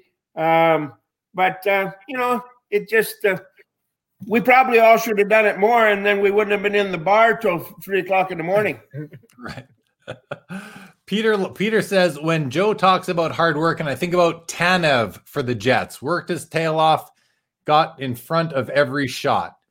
There's a that's a great example, Peter. Uh, you know, but we all love Tanev here in Winnipeg, and we're sorry to see him go. But that's exactly the type of guy. You know, he he's playing in the National Hockey League because of his work ethic and and that that wears off and it and it goes around and and speaking of great players, I mean, uh, I said that's why we in Winnipeg here became as good as we did is because of the influence that we had from the Europeans who went to practice to get better. And and and that brushed off on all the other guys. And you can talk to anybody from from those teams uh, uh, that I'm talking about uh, when they came over. And we a lot of guys looked forward to going to practice. And especially you know the Billy Lesuks and Lyle Moffats and Bobby Guindons of the world those guys would always be playing against Bobby Andersson in practice. Hey man, if they if they didn't work their tail off, you know what was going to happen in a in a small scrimmage. They'd be in our end all night long. So, yeah, that's that's a great example. Yeah, yeah, cool, good. Rob says, Joe, what was it like facing Bobby Hull's shot in practice, or did he hold back? no, he didn't hold back, and neither did I. I I had no fear of him, and uh, many times I'd come home and I'd have a welt up here on my collarbone and I'd show it to my wife and she'd say, Bobby? And I'd say, yep. yeah, no, I, I, I used to, uh, I used to enjoy practicing against him because, uh, you know, hey, that's how you get better. Play against yeah. the best. The one good thing with Bobby was he always knew where it was going, though. I remember yeah. talking to him one night, and he said he he came down the wing, and I think Gumper was in net, and he let it go, and he knew it was going to hit him in the head, and he yelled as soon as he shot it because he knew every time he shot the puck where it was going, and sure enough, it it clipped Gumper's ear and cut his ear. But that that was the one thing with Bobby is he always knew where he was going to put it. So I think just watching in practice, you could tell that okay, he's going to shoot it, but he's not going to shoot it at his head because he knows where he's going to put it. So yeah. And that one time against Gumper, he he he let out a warning call. Hey, yeah, he knew he, he knew he missed where he wanted to put it, so he yelled as soon as he let it go. Move! I'm about to kill you. Get out of the way. Yeah. nice of him. That was nice of him for sure. For sure. Top Shelf says greetings from the bullpen. Greetings to you, Top Shelf. Welcome to the show. Gonna see what else we got here. Um, here we go. Rob Demare, Travis. Other than your dad, who do you think is was the best goalie that had ever lived? And great question, Rob, because I had the same question for Joe, but where I love it. We're going to start with you, Travis. Best goalie that ever lived besides the man sitting on your right. Uh, that's hard. Like, you know, I, obviously I'm not old enough to have watched a lot of the early ones like Plantes and Sawchuks and, and stuff like that. But uh, um, if you base it just on success, I mean, Patrick Roy was awfully successful. Um, I liked watching him play because I, I, just liked his intensity. But um, to say he was the best, uh, I don't know, but I just enjoyed watching him play because of you know just sort of what he brought to the game. Hextall was fun to watch too, though. Yeah, you know, I, I, like I like the way he played. Um, again, just because of the the passion that they they showed on the ice. But uh, those those are probably the two that I would pick. Joe, let's let's uh, let's move to you. And I I said I said to I asked Joe the same question when we were chatting the other night, and uh, and I gave him a break. I said, Joe, you don't have to come up with one guy. You can tell us who the a few of them are because you know you've got the insights that a lot of us don't. So, your opinion, Joe, who who are, who are the goalies? You know, who's the greatest couple of all time? And then I also want to know current players. Who do you really like right now, or and recent? Well, during the seventies, I mean, I, I, I really liked Bernie Parent's style. I I thought uh, I thought Bernie was so consistent uh, night in and night out. Um, and on the other hand, if I had to try and throw a guy in there that I thought could win me a game tonight, I love Cheevers for that aspect. But um, so in the 70s, those two guys, I mean, in the 80s, to me, you know, people are going to say, ah, he played on the one of the greatest teams of all time in, in the Oilers, but Grant Fuhr was perfect for that team. And all Grant Fuhr worried about was a W.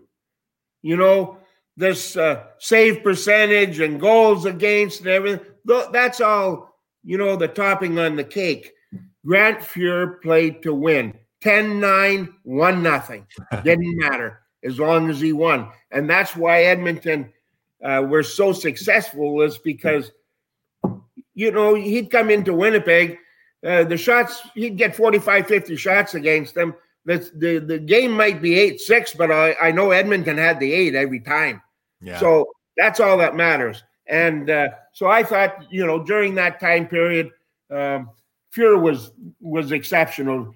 You going into the '90s, uh, I mean, it's pretty hard to uh, to uh, not talk about Patrick Roy, but I, I, think I mentioned to you Marty Brodeur was Marty Brodeur was one of the best of all time. I mean, he he he just he just played the game the way it should be played, mm-hmm. and uh, and of course, you know, you get into the um, you know current situation. Uh, I mean, we're in love with our uh, Connor Hellebuyck here in Winnipeg. I I love his attitude. I love his his demeanor. I love his approach to the game. I love his desire to try and become the best that he can be. And uh, we're very fortunate we have him because uh, I still think that, uh, you know, like last year, he wins the Vezina Trophy. And when the season stopped because of COVID, we weren't in the playoffs. So when a guy can win the Vezina Trophy on a team that struggled or was fortunate to get in the, in the playoff, uh, the play go round there when when they uh, when they started up again. I think that speaks volumes about what what type of goaltender he is. And of course, there's there's a lot of guys. I mean, I, as I mentioned, you know, to say who was the best of all time. Well, growing up in Winnipeg and, and knowing that Terry Sawchuk's from Winnipeg, to me, one of the greatest that ever put on a pair of pads. So, um, but you know, you go through the the history of goaltenders and and uh, I mean Charlie Rayner, who I got to know, God bless him.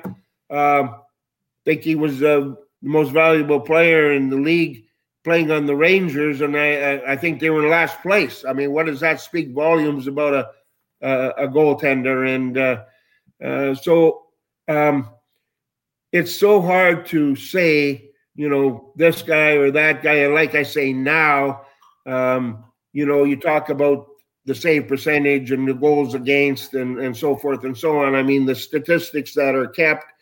Um, and we got to remember that uh, so many of us uh, were self taught goaltenders. Um, we didn't have somebody watching us, then coming down to the next practice and, and we're going over the game on the ice and they watched how you played and, and how how things are going good and bad and otherwise. You had one coach coaching the goalie, the defense, and the forwards, and that was it. And That's until uh, until video came in, and then whoa, well, let's go. Uh, so then you you you know one day we're in Buffalo, and uh, Punch says we're going to watch the video, and uh, so Eddie Shack is my teammate, so Punch is all over Eddie because look at this, look at that. Or Eddie says, but look at the nice passes I made. So the next thing you know, you're, you're laughing your head off, and we're supposed to be trying to get better as a team. But so you know, we we have to remember that the guys prior to um, you know, like I say, all the analytics, all the coaches, all the video, all the all the ability to to become better. Um, all the guys that played prior to that, I call them self-made goaltenders, including myself. So you learned by watching the guy at the other end of the ring. You learned by your mistakes. You thought maybe somebody on the team could say to you, Joe, I, you know, when you're playing well, you're you're on the edge of your crease. You're not sitting back in it. You know, simple things like that. So you had to pick up a little bit here, a little bit there, and uh, and and try and become better. Whereas today, you've got a lot of help. So, yeah. you know, I think the goaltending of today is is special, but it's so different from the way I was taught to play the game. I mean, I I would say Red Kelly would would tear his hair out today because I remember one night he came in the dressing room, he got down on his hands and knees in front of me in my stall, and he says, "How in the son of a sea cook and bottle washer can you stop the puck when you're on your knees?" I said, "Wouldn't you have fun today?" Because they're never off their knees. so. Uh, you know, you got to think of all the different changes that, that come in sport. And certainly the, the biggest change in hockey has been the way the goaltender plays the game. Yeah. And uh, so, how do you say, well, oh, you know, this guy played this way in a certain era. How would he play today? I always say player, players adapt, athletes adapt. So if I was playing today, obviously I'm too small because you got to be six foot ten. But anyways, you would be able, you would be taught to play a certain way. You would adapt. Yeah. And and so when you say, oh, best ever stuff. Yeah, all the best ever stuff. It, it, it's it's too hard. All I say is the best players would adapt. They would be trained. They would be coached. They would be taught to adapt to to the style that's required. Okay, Joe. I want to ask you what. Uh, I'm going to give you like 30 seconds to answer this next question. That's, Dominic, that's the clock. Dominik Hasek, how does he rank against Martin Brodeur and Patrick Roy? More of the same era. I saw Dominik Hasek stop more shots that I still don't know how than any goaltender I ever watched. He just never quit on anything ever. Yeah. So when he was, when when you thought, oh, this guy's going to slide the puck in the net, and the next thing you know, he twisted himself around and flung an arm or threw a glove or something. Like I mean, he made more saves. I said, don't try and tell a kid to watch him play and to play like that because nobody can. Nobody could. Nobody did. Dominik Hasek was one of the most unique goaltenders in the history of the game and one of the best. All right. I love it. I, lo- I love it. Thank you. Uh, Bless him break says this guy is an OG. I love it. Thank you. Uh, bless him. Welcome to the show. Uh, Charles, let's see what Charles says. Mickey Redmond is one of the biggest what ifs in scoring history 52 goals. Then in 74, Some had a back injury that ended his career. What can you tell us about Mickey Redmond? Joe, you got 30 seconds. Mickey Redmond well, in 30 seconds. You just said it. Mickey Redmond scored 52 goals. When you back in the day, uh, 50 goal scorers weren't uh, something you would uh, pick off a tree. So uh, you know, talked about guys that could shoot the puck. Mickey could fire it pretty good, and uh, just a, he, he, was a fun guy. I love playing with him. Awesome. AM says uh, best goalies are Sawchuk and Plante. No argument. Nice. LP Hockey Card says Joe, what is it like signing cards for a card company? Uh, well, I mean, it's uh, it's a privilege. Um, I think it's an honor to be able to sign anything. I, I get cards in the mail every week to sign and mail back to fans, and uh, and I, I just think it's an honor to be able to sign a card or or sign. Uh, you know, obviously, uh, you sign a couple cards for a company. Uh, there's a couple dollars involved for you, so it's not so bad. It's it's it's not a big deal. Uh, um, it's kind of neat when uh, when you see your uh, your card come out of a, a, a product, uh, you know, especially uh, now because I mean, obviously, when I was playing, uh, uh the kids weren't weren't buying cards yet. My kids, I mean, and and I I didn't even have all my cards when when we got into the business, and and and since then we've we've accumulated them. But yeah, it's it's it's kind of cool. What was Joe? What was it like seeing your very first NHL card? Well, I, I, I, mean, I don't know. I did. It, it, didn't. Uh, you know, no I didn't. Get, pardon me. No big deal. No, no. no. I mean, card, cards weren't a big deal. yeah. yeah. I All wanted right. the bubble yeah. Charles says Joe is an amazing guest, isn't he? Though, isn't he? Though, thank you, Charles. Patty Black wants to say, I guess Joe doesn't recall his Pittsburgh mask. Probably didn't play with it for many games. Type in Bruins versus Penguins, October 18th, 1969 on YouTube, and you can yeah. see Joe playing for the Pittsburgh Penguins. That's pretty cool, Patty. Thanks for pointing that out for everybody. Let, let me expand on that. Uh, uh, Red Kelly was coaching, and he wouldn't let me play unless I wore a mask. And uh, so I, I only played a few games, and uh, and then I, I was sent down to Baltimore in the American League. And of course, when I went to Baltimore, I, I played without a mask, and uh, they the he he was funny like that. Red uh, was you know he he had his ways and uh, uh, he wanted me to wear a mask. So yes, we have seen it. Um, the the equipment guy there in Pittsburgh now, Dana Heinze. Dana Heinze is uh, he's writing a book about all all the masks that the the the, the all the goalies wore in Pittsburgh, and and so he him and Travis have done a lot of texting back and forth, and he keeps sending us different pictures, not with my mask on, but different pictures of me. And uh, so with he sent us that video. He he said he said here. Here's Joe playing with a mask on. That's awesome. That's awesome. All right, couple more comments. We'll go through. Davey Snep says Grant Fuhr was fun to watch. Sure was. AM asks about uh, Hasek, which I ended up getting to since that comment came up. So we're thinking alike. AM. Paul says, "LOL, my favorite goalie I played with had 10 goal had a 10 goal guarantee. If we scored 10, there was no way he was letting in more than 9." I love it. I love it.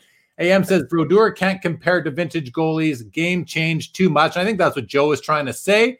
Rob Demare says, great point on Hellebuyck. Joe, I like St. Patrick too, Travis. You and I are from the same era. Blair Warb, welcome to the show. Great show, Jeremy. Joe, you're the best. If in Winnipeg, his card store is a must. Appreciate the comments, Blair. And uh, Bobby Burrell, vintage hockey expert, says Joe and Travis, what is your favorite vintage card or collectible? Travis, why don't you jump in on this one first? I always liked the 68 69 set. I don't know whether that's because I was dad's. Why would that be? Um, yeah, I, mean, I, I, really, I honestly don't collect a whole lot. Um, but if I had to pick one card, uh, it would probably be the 68 69 set. Plus, I was born in 68, so that doesn't hurt either. That make that makes sense. How about you, Joe? Well, you know, I I, I like the the old parkies, uh, not necessarily going back to the the early '50s ones because uh, uh, they're pretty primitive if you if you really think about it. But having said that, I any chance that I get to find a beautiful copy of one uh, is always thrilling for me. Uh, but I like the, the you know the the later 50s, uh, early 60s uh, parkies. I think there's some beautiful sets in there. And, uh, you know, I, I, guess maybe I, I, am showing my age when I when I talk about what would I enjoy collecting. Well, I've always said that I, I'd be going back into those early years of, of, of the cards because uh, obviously finding, you know, some pretty nice copies of any years or any players uh, is difficult. And, and, but I think that the true value in in in cards would be finding you know near mint to mint copies of of Richard or Howe or Beliveau or Boom Boom or Plante or Sawchuk or Howe or any of them. You know, you you find nice copies of of uh, of those guys in in in the Parky sets. I think you've got. I think you've got. You know, people say, "What should I invest in?" Well, I've always I always say what you like and what you can afford. But uh, you know, I, I, I like the old stuff. I really do. I uh, I mean, obviously the new product, uh, uh, the cards are pretty amazing, and, uh, and and the thought process that goes into trying to change them up year after year is pretty difficult. I'm sure, but um, not saying that the cards aren't nice anymore, but. I, I there's something about I guess maybe because as a kid I had them in my pocket. yeah, exactly, exactly.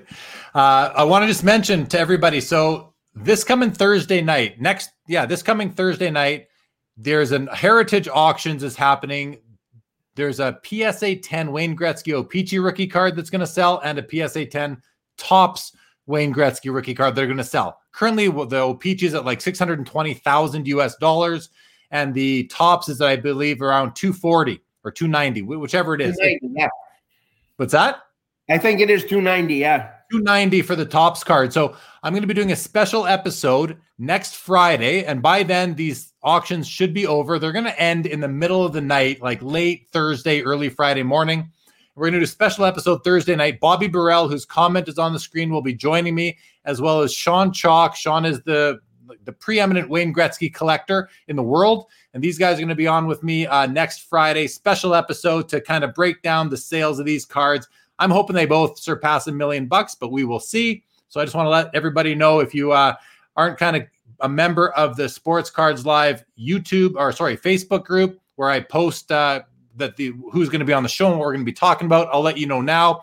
If you and I'll mention again, subscribe to the channel if you haven't yet. I'd appreciate it. Hit the thumbs up button, and all that great stuff. Back to comments. Charles says Pelle Lindbergh is one of the biggest what ifs ever. I think he could have been amazing. That was a tragedy for sure. Um, AM says Datsyuk and ha- Hasek on the ice at the same time equals very exciting hockey game, no doubt. Royals 417 says, Great show tonight. If the border was open, I'd make the 12 hour drive tomorrow. Hopefully, one day soon. That's awesome, Royals. Appreciate that. Jay Servianto says, I'm going to buy your card, Joe. I love it. AM says, Joe Daley currently has 200 items for sale on eBay. Now, AM, is that Joe Daley items or is that Joe Daley's eBay account where they sell on eBay? because they also are in the business. I don't have that many listed. so that, those are Joe Daley items that are on eBay. And my card, uh, we're going to do my, I do a, a, personal collection card of the day segment at the end of the episode. You can all guess what I'm going to be showing, but we'll show it off a little bit later. Uh, let's see. Uh, Charles says, were there any WHA legends that don't get talked about tonight? Like the hype around Mark Napier, Mike Lee. Yeah, we've covered a lot of the guys from the WHA, which has been a lot of fun, as Joe definitely has that old uh, those old references to, to refer to. Rob Demare says, "Oh yeah, lots of value in the old parkies." Joe, Joe did appear in in the game's history of hockey, a beautiful set from 2012-13, 2013-14 in the game superlative first six nice cards. Also, thank you, AM. Rondell says, I'm with you, Travis. The 68 set is my favorite, but boy, oh boy, is it far to hi- hard to find them well centered. Took me forever to find a nice Bobby Orr. No doubt. That is, I mean, that was the first year that O-Pee-Chee came back after being gone since the early 40s. Yeah. And and those cards are Bernie Parent. You share your rookie years, your rookie year in terms of card sets, Joe, with one of your favorites, Bernie Parent. Yeah, card. His card's worth a bit more than yours, though, Joe. Yeah, I know. I don't know why we played the same position. Yeah. but it is notoriously the hardest Hall of Famer rookie card to find centered. Your card, I've got, I've got, well, I'll show them shortly, but they're they're actually pretty nicely centered. But you're right, Rondell. There's no doubt about that. Rob says Gretzky passing a million could happen. Condition sensitive card. No doubt. That is going to be an exciting, uh, exciting week for hockey cards with those Gretzky cards that are going to sell. They're they're already broke. They've already broken the records for them for their own for the for the Topps and the O-Pee-Chee version it will definitely be exciting to see what happens with them. So, guys, we are we are buzzing through the evening here. We're I, I told you guys these shows go by quicker than you can think, and when you got Joe telling all these stories, I mean, man, this has gone by super fast for me. So, I'm gonna just check out my notes here very quickly, make sure we've covered everything that I wanted to cover. Like we, we were gonna talk.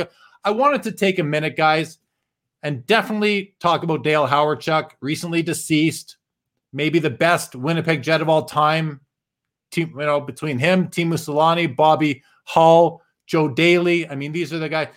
What did Dale Hawerchuk? What was it? You know, I have a, I have, I, I, I collected Dale Hawerchuk cards for a long time. I still add the odd one every so often. What in your, from your guys' perspective, what, what did Dale Hawerchuk mean to hockey in Winnipeg, and what, how did Winnipeg respond when he recently? fell ill and and passed away earlier uh, this year. Travis, you want to you want to go? Or well, like for me, obviously, uh, um, he was one of the superstars that I was able to watch and remember, and uh, I just think he, um, you know, carried himself so well. You never heard a bad thing about him.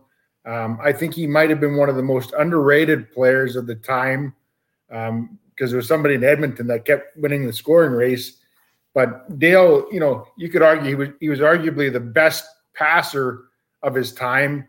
Um, and I, I, you know, I got to meet him a number of times and uh, and spend some time with him, and he was just a genuine guy. Like, you know, I don't I don't know if he even knew how good he was or how much he meant to this city.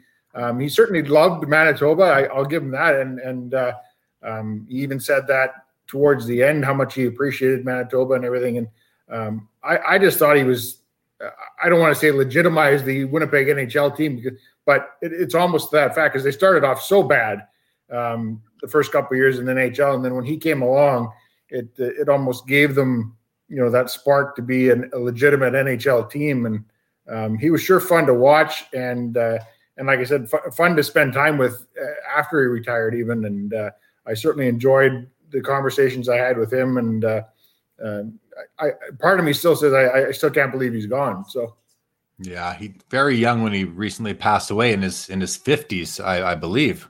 Yeah, yeah, that was definitely tragic and one of my favorite players of all time. And uh, it's one of those things I, I uh, haven't even really you know thought about it too much because it's just uh, it, it's it's it's it, it, it represents my youth to a large degree. Yeah. I mean, Dale Hawerchuk was the was the main man when I you know between the you know, between the age of uh, I don't know ten years old when he was drafted by the Jets up until very re, you know up, up until you know I was a 25 year old type of thing. He was he was uh, instrumental in being a, a youngster growing up in Winnipeg and you know I his rookie year the 82 83 O-Pee-Chee packs were some of the first ones that I was opening on a regular basis looking for that card and uh, so I, I, just wanted to I just wanted to spend some time you know out of respect for him to to discuss him with you guys a little bit. Joe, what what do you uh, what do you have to say about Dale and his impact on the city and his untimely uh, passing? Well, you know, I, I mean, I don't have to tell you you're a you're a Winnipegger. I mean, we take a lot of things sort of with a grain of salt here, and I think that was probably the way uh, Dale got treated over the years. Um, I don't think there's any question the talent level that he had. I mean, uh, other than Wayne in the West, uh, and even uh, you know, when when Mario come along, I mean, Dale to me was top four or five players in the game, and yet, you know, Winnipeggers kind of just took it took it for granted that hey, Dale's a Jet, and and I mean, every year, 100 plus points for 10 years in a row. Uh, led his team in scoring every year from a, the, the, rookie season on. Um, and then, like Travis said, as a, as a person, uh, so down to earth, humble.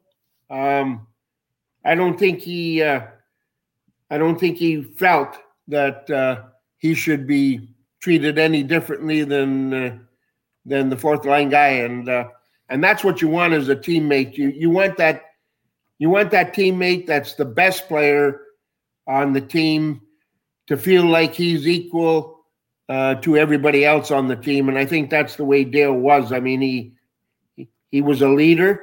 Uh, he made his line mates way better uh, players, and uh, and that's to me what uh, stardom is all about. Is when you can make the players and people around you better, uh, then I think you deserve the accolades, and I think that's the way Dale played the game. And and yeah, it's uh, it's it, it hurt it hurt to lose him, and I know what he meant to the Jets organization today. You know, having uh, you know the ability to uh, see a number of the young players uh, in the league he was coaching in, and then his relationship with with uh, Mark Scheifele and and then his relationship with Mark Chipman here. I I know Mark took it really really hard um, when Dale passed, and uh, um, but you know what? I uh, he'll never be forgotten in this city and uh, it's uh, it's just sad that uh, he's not with us any longer. Yeah. Okay. Well said. Thank you for that, Joe. Um, all right, lots of more comments coming in, so we're gonna we're gonna get through some of these. Uh, Am says Hawerchuk had a nickname, Mini Gretzky. I knew him as we knew him as Ducky. We knew him very well as Ducky. Dave Kaplan said Hawerchuk set an, an, an assist record. I think Am jumps in saying 57. Uh, yeah, Rob says, yeah, Jeremy, all of us. You're right. I, I forget. I don't know what that's in reference to. Sorry about that, Rob, but that's only three minutes ago. So it's something not too long ago. It'll come to me. Thank you, Rob. Um, Tiger says, How much were PSA 10 Gretzky's Topps and O-Pee-Chee two years ago? I can tell you, Tiger, there's only two of each in existence. And the last O-Pee-Chee sold for 460,000 US or 465. And the Topps, I don't even know what that last sold for. So the records are already broken. And uh, we'll see. We'll see where they end. Very interesting stuff. Uh, Top Shelf says Dale was the was awesome. He's the reason I got into autographs. First star I've ever met. That's cool to hear. Davey, I, I agree with you here. Davey Snaps should have been named to the NHL Top 100, and that's just the way Winnipeg is treated in general from uh, people outside of Winnipeg. It seems they kind of forget about Winnipeg, and I'm with you there. That was disappointing. That made that whole list uh, bunk in my mind. Dale, I met Dale twice. He was awesome with the fans. Yep, Dale was awesome. I met him a couple times myself growing up, and uh, what a guy! What a guy!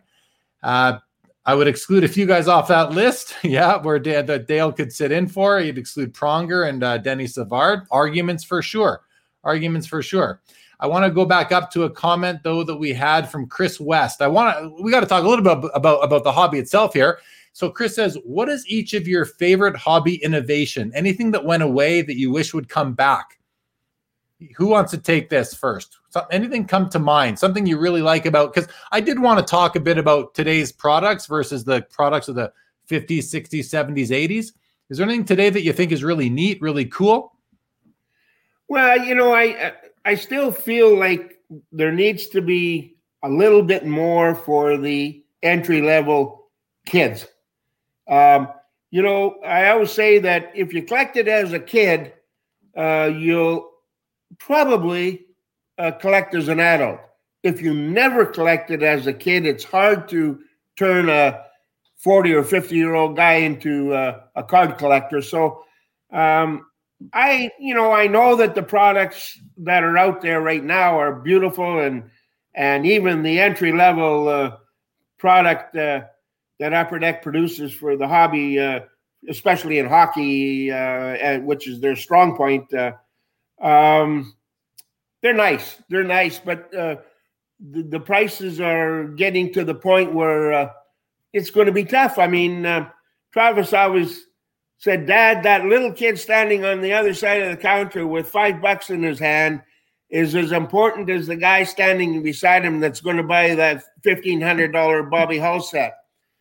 And, and we've tried to make sure that every kid that comes in the store is treated equally, uh, along with the, the, the big spender. So it's just that I'm, I think I'm seeing less and less of that young kid in the store than we used to see, uh, and I'd like to I'd, I'd like to be able to bring more of those kids in into the uh, fold. So uh, whether that's uh, part of uh, you know the evolution of of life and and and existence, uh, whereby you know prices on everything go sky high, and uh or whether whether something can be done to and yet, you, and on the other hand, the kids are not stupid. They can get on on their uh, uh, you know computer or iPad or whatever. They know what package is giving out the valuable card and which package is giving out the less valuable card, and and so. Um, as much as I'd like to have a you know a, a, a couple more entry level products, uh, the kids know that uh, not much is coming out of those packages or boxes. So I want I want to have the expensive stuff. Well, you know, it's hard for for a, a single mom or dad to come in and say, okay, you can have that hundred and fifty dollar box. Yeah. You know, whereas when you were buying your uh, 82 O-Pee-Chee, it was 15 bucks a box and about 20 cents a pack. So it was it was easier, even though the, the money was different back then it was still easier for the kids to get involved. And uh, you know, I remember when we got started. I mean, the store was full of kids, and uh, and now um, I would say that uh, more than fifty percent of our customer is is uh, uh, is of the young adult or, or older adult. Yeah, no, no doubt. And there's some comments that come up that are address that as well. But let's go to Davey's question. I love it. He says, are there any current Jets that will attract a crowd in Winnipeg 20 years from now if they return to the city like Dale or Teemu have done? I mean, hmm. Mark Scheifele, no? I mean, Mark, Mark Scheifele. Yet. Sorry, Trav, say again. I don't know if any of them have been here long enough yet. Um, what about um, Scheifele? Scheifele might. Um, uh, you know, uh, I I think Dale and Teemu are so attractive to fans not only because they were you know good people, but they they accomplished so much. Um, now, not saying that any of the current guys won't, but you know, Scheifele might be a good example of somebody who, who plays here for 15 years and, and sets scoring records and whatnot. You know, that could be certainly a guy. Um, if Hellebuyck continues to do what he's done, I mean, obviously we're a little partial to goalies around our parts, but um, you know, we, we had him in the store for a signing and he was by far the biggest crowd we've had for a current guy. Now, whether that would hold true down the road, I, am going to guess it's probably based on the success he has here more than anything. Yeah. Okay. Well said. And let's remember that back in our day, the access that the fan had to us was a lot simpler, easier than it is today. Yeah. Uh, you know, we'd come out of the dressing room after a game and there'd be a lineup of people waiting for an autograph so they could talk to you. You'd sign the autograph. You, you know, people go to a game today, the players are underneath, they're parking underneath, there's no access to them. You you can't even say hi to them. You you so I think a, a lot of those things uh, that I mentioned pertain to the fact that makes an attachment to the, the, the, the, the attachment to individual players and people is different. It's Yeah. different today because it, it- you know, like Travis says, we've experienced it because we've we've had the opportunity to bring a number of the boys into the store for a signing. Well, it the store fills up and they're waiting outside because, uh, as you know, we're we're we're not big, but uh, uh, just the opportunity to come and and s- interact with that player is so important to the fan. And and they've mentioned it here in winnipeg many times that that's what's missing they say that interaction between the fan and the player. And and uh, you know i don't know what it's like in other cities for for fans uh, being able to have access to the players but certainly i mean if you go back to uh, uh, the Jets of the uh, of the '90s. They'd have their their carnival where where they'd be there, and their their wives would be there, and the fans would be there, and and so a lot more interaction, which also develops that. I love that guy. I love that guy. I want to see him. If he comes back 20 years from now, I want to go and say hi to him. And that happens with uh, certainly with Teemu and and did with Dale and and, and of course it can't now. But that that I think is one of the big reasons that uh, in in answer to your question, it's hard to it's hard to say. Yeah. All right. Okay. So we're we're running out of time here, guys. I'm gonna whip through a few of these comments. Uh, I like this. LP says Joe treats me with so much respect, very much appreciated. That's awesome, LP. Uh, Charles says, I agree, Joe. Coming from a kid, I know so many kids across Canada that would be collecting cards if they were cheaper. Really a shame how many will not be a part of the hobby due to that. I would direct them to Tim Hortons. Tim Hortons has a nice program going on where you can actually get entry level cards, and there are some pretty cool cards in those packs too. So I think there are options out there. We just have to, you know, maybe just uh, be a little open minded towards the fact that you may not get the, uh, you know, the Connor McDavid autograph patch out of 99 sort of thing. AM says card collecting is like a game, it's a business. We are the last generation of collectors with less shows and now COVID interfering. I hope that's not true. But let's keep on going. Top shelf. Joe, what do you think of how autographs have changed over the years? You have a beautiful signature. I'm going to show one shortly. You can read every letter, but today's kids, it's an initial pretty much. I thank you for the comment, top shelf. We're just we're gonna keep on going though. AM, thank goodness for internet and sports cards live. Thanks, Jeremy. Thank you, AM. Like, you know, that that's an I was gonna say, Joe, when you were talking about the fact that you don't have the the uh the contact with the players anymore, maybe that's where sports cards come into play a little bit. They give us a bit of a feeling of of having something of the players, even though it's it's not a a one to one relationship. Charles says sometimes things from the past are better, like card prices and how many kids were involved in the hobby and able to get those packs. Davey says Teemu wasn't here long. I respond to that by saying he didn't need to be there long. His impact was huge. He became my favorite athlete of all time very quickly. If you see over my shoulder right there, that's the uh, the new boss VHS tape right there that I kept from the old days.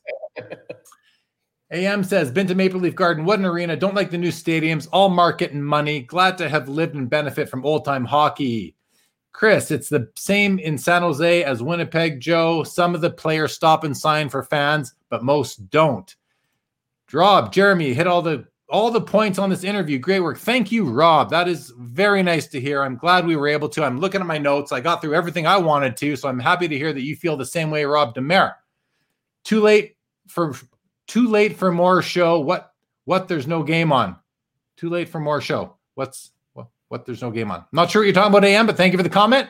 Terry says this was an honor. Joe has a new fan for life. Thank you, Jeremy, Joe, and Travis. You are welcome, Terry. Great to have you as always. Great. Oh, I see. Just kidding. Great, Joe. Thank you, AM. You've been very interactive tonight. Really appreciate it. Okay, guys, before we wrap up, I'm going to do what I call my PC card of the day. I throw that up there. I show a couple cards, one or two or three cards from my collection that relate to my guest or guests for the evening. So this was an easy one, guys. This is an easy one. First, I'm going to show you. This is my 1968 OPC number 188 Joe Daley rookie card in a PSA 8 holder.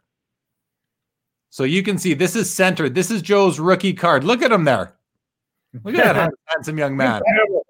Haven't changed a bit. No, not at all. Looks a bit like Travis even. But what a great card. I love this this year like we've talked about. This is such a cool year. So vintage 1968 OPC Joe Daley rookie card. Love it. And then I also have this copy, Joe. I brought this copy into you many years ago now, 10, 15 years ago to get your autograph on it. I then sent it off to put it with my my PSA DNA'd uh, certified autograph rookie collection. Obviously, I knew it was I knew it was real. I didn't need anyone to tell me, but I wanted it to be with the rest of the cards in my collection. And as was mentioned earlier, look at that autograph, guys. Look at Joe Daley's autograph. You just you just don't see that. And to everybody listening on podcast later on, I'm showing I'm showing you how beautiful Joe Daley's rookie card is. If you want to see it, you're gonna have to watch the video on YouTube. But what a signature, Joe. Love the card. And it's a ni- it's nicely centered as well. Yeah, that's tough. so that is th- those are my PC cards of the day. So thanks everybody for that. I'm going to run through a few more. Okay, it's now time for parting comments. I'm going to run through those guys. I'll let you say some final words, Joe and Travis. I will say right now, it's been a honor, a privilege, uh, a joy to have you guys on the show. This is episode 67, so I mean, it's uh it's a long time coming for me. You know how I feel about you guys. I've known you to feel like my whole lives. Been I've kept in touch with you over the years. I've lived outside of Winnipeg for almost 20 years now. I keep in touch. I come see you. Uh, that'll continue as the years continue to go by. I'll be by the shop for sure. So I want to thank you guys for coming on. Everybody watching, if you're not subscribed to the YouTube channel, please do so. If you've enjoyed the show tonight, hit the thumbs up button. Even if you haven't enjoyed the, the show tonight, still hit that thumbs up button. I greatly appreciate it. We're going to go through the final comments, final words from these guys, and then the show is over. And I remind everybody in 28 minutes or so, I'll be back for the after hours show. Yes, we're going to bang off about three and a half hours of hobby content tonight. I'll be back with someone I grew up with in Winnipeg, David Kaplan, who, uh, again, grew up with him when we were youngsters. I haven't seen much of him for probably 30 years, if at all, but we've reconnected through the hobby. He's going to join me. That should be fun. And he actually, guys, he mentioned to me, he says he has memories of going into Joe Daley sports cards and seeing me standing behind the counter. And I said, it's possible I made myself at home there in the late 80s, early 90s. I never worked. He thought I worked there. I never worked there, but I hung out there quite a bit. And at some point, I think I got that comfortable where I would just walk behind the counter and look at cards and hang out. So maybe give you guys a hand even. All right. Let's see what we got here for final comments. LP says, beautiful card. Thank you so much. Jace Overvy says, innovation comeback. Cooperalls. That's, hey, you never know. You never know. Davey, this has been great. The Daleys are great. People we'll see us soon. Wonderful comment. Thank you, Davey. Travis has the same haircut as Joe's rookie card. They don't have many options, these Daley men, do they? Hey, who might have talk? Who might have talk? Thank you, Tiger. Beautiful RC. Let's hope he looks like his dad. Fantastic signature. It sure is. Karen Asmunson, welcome to the show. It's always great to stop in at Joe Daley's shop. Legion Italia gives us seven rounds of applause. Thank you, Legion. Always an honor to have you watching. LP says, hopefully I can get a box from you for Christmas, Joe. Can't wait to stop back in from Luke. Thank you, Luke. Paul, good show again. Thank you, Paul. AM, just a card store rat. Isn't it great? Sure is. Dave Kaplan says, maybe Travis was on a break when I was there helping Joe. Filling in for you, Travis. I'll send you my invoice this much later. All right. So that is it, guys. Travis, Joe, again, thank you for joining me, taking the time tonight, taking the time the other night to meet up with me. Parting comments from you to the crowd, and uh, and we're gonna we're gonna end the show.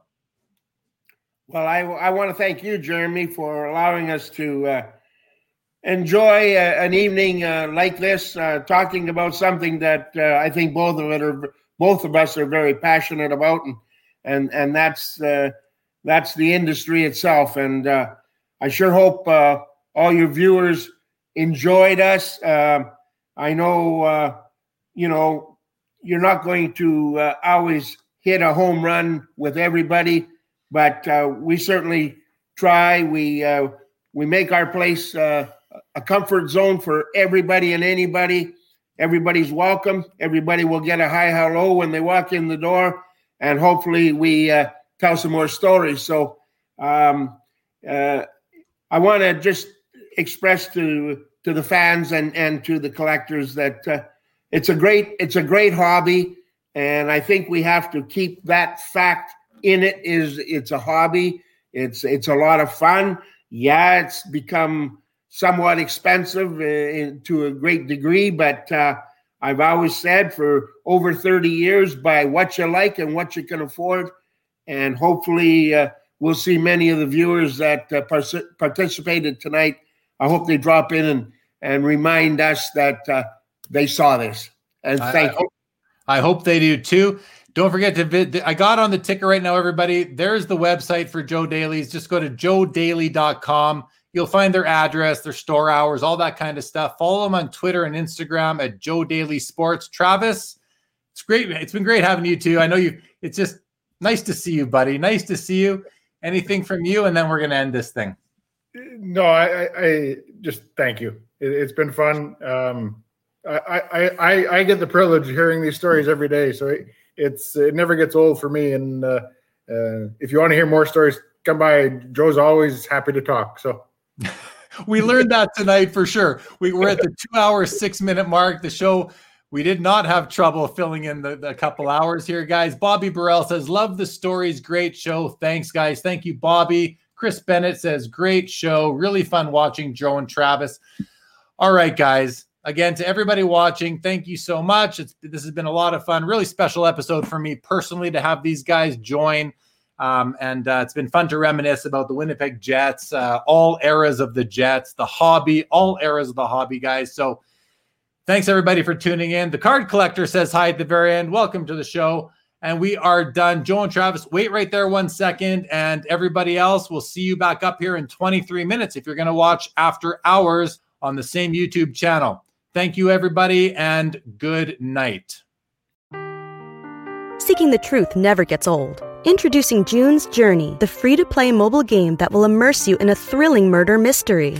Join June Parker as she uncovers hidden objects and clues to solve her sister's death in a beautifully illustrated world set in the roaring 20s. With new chapters added every week, the excitement never ends.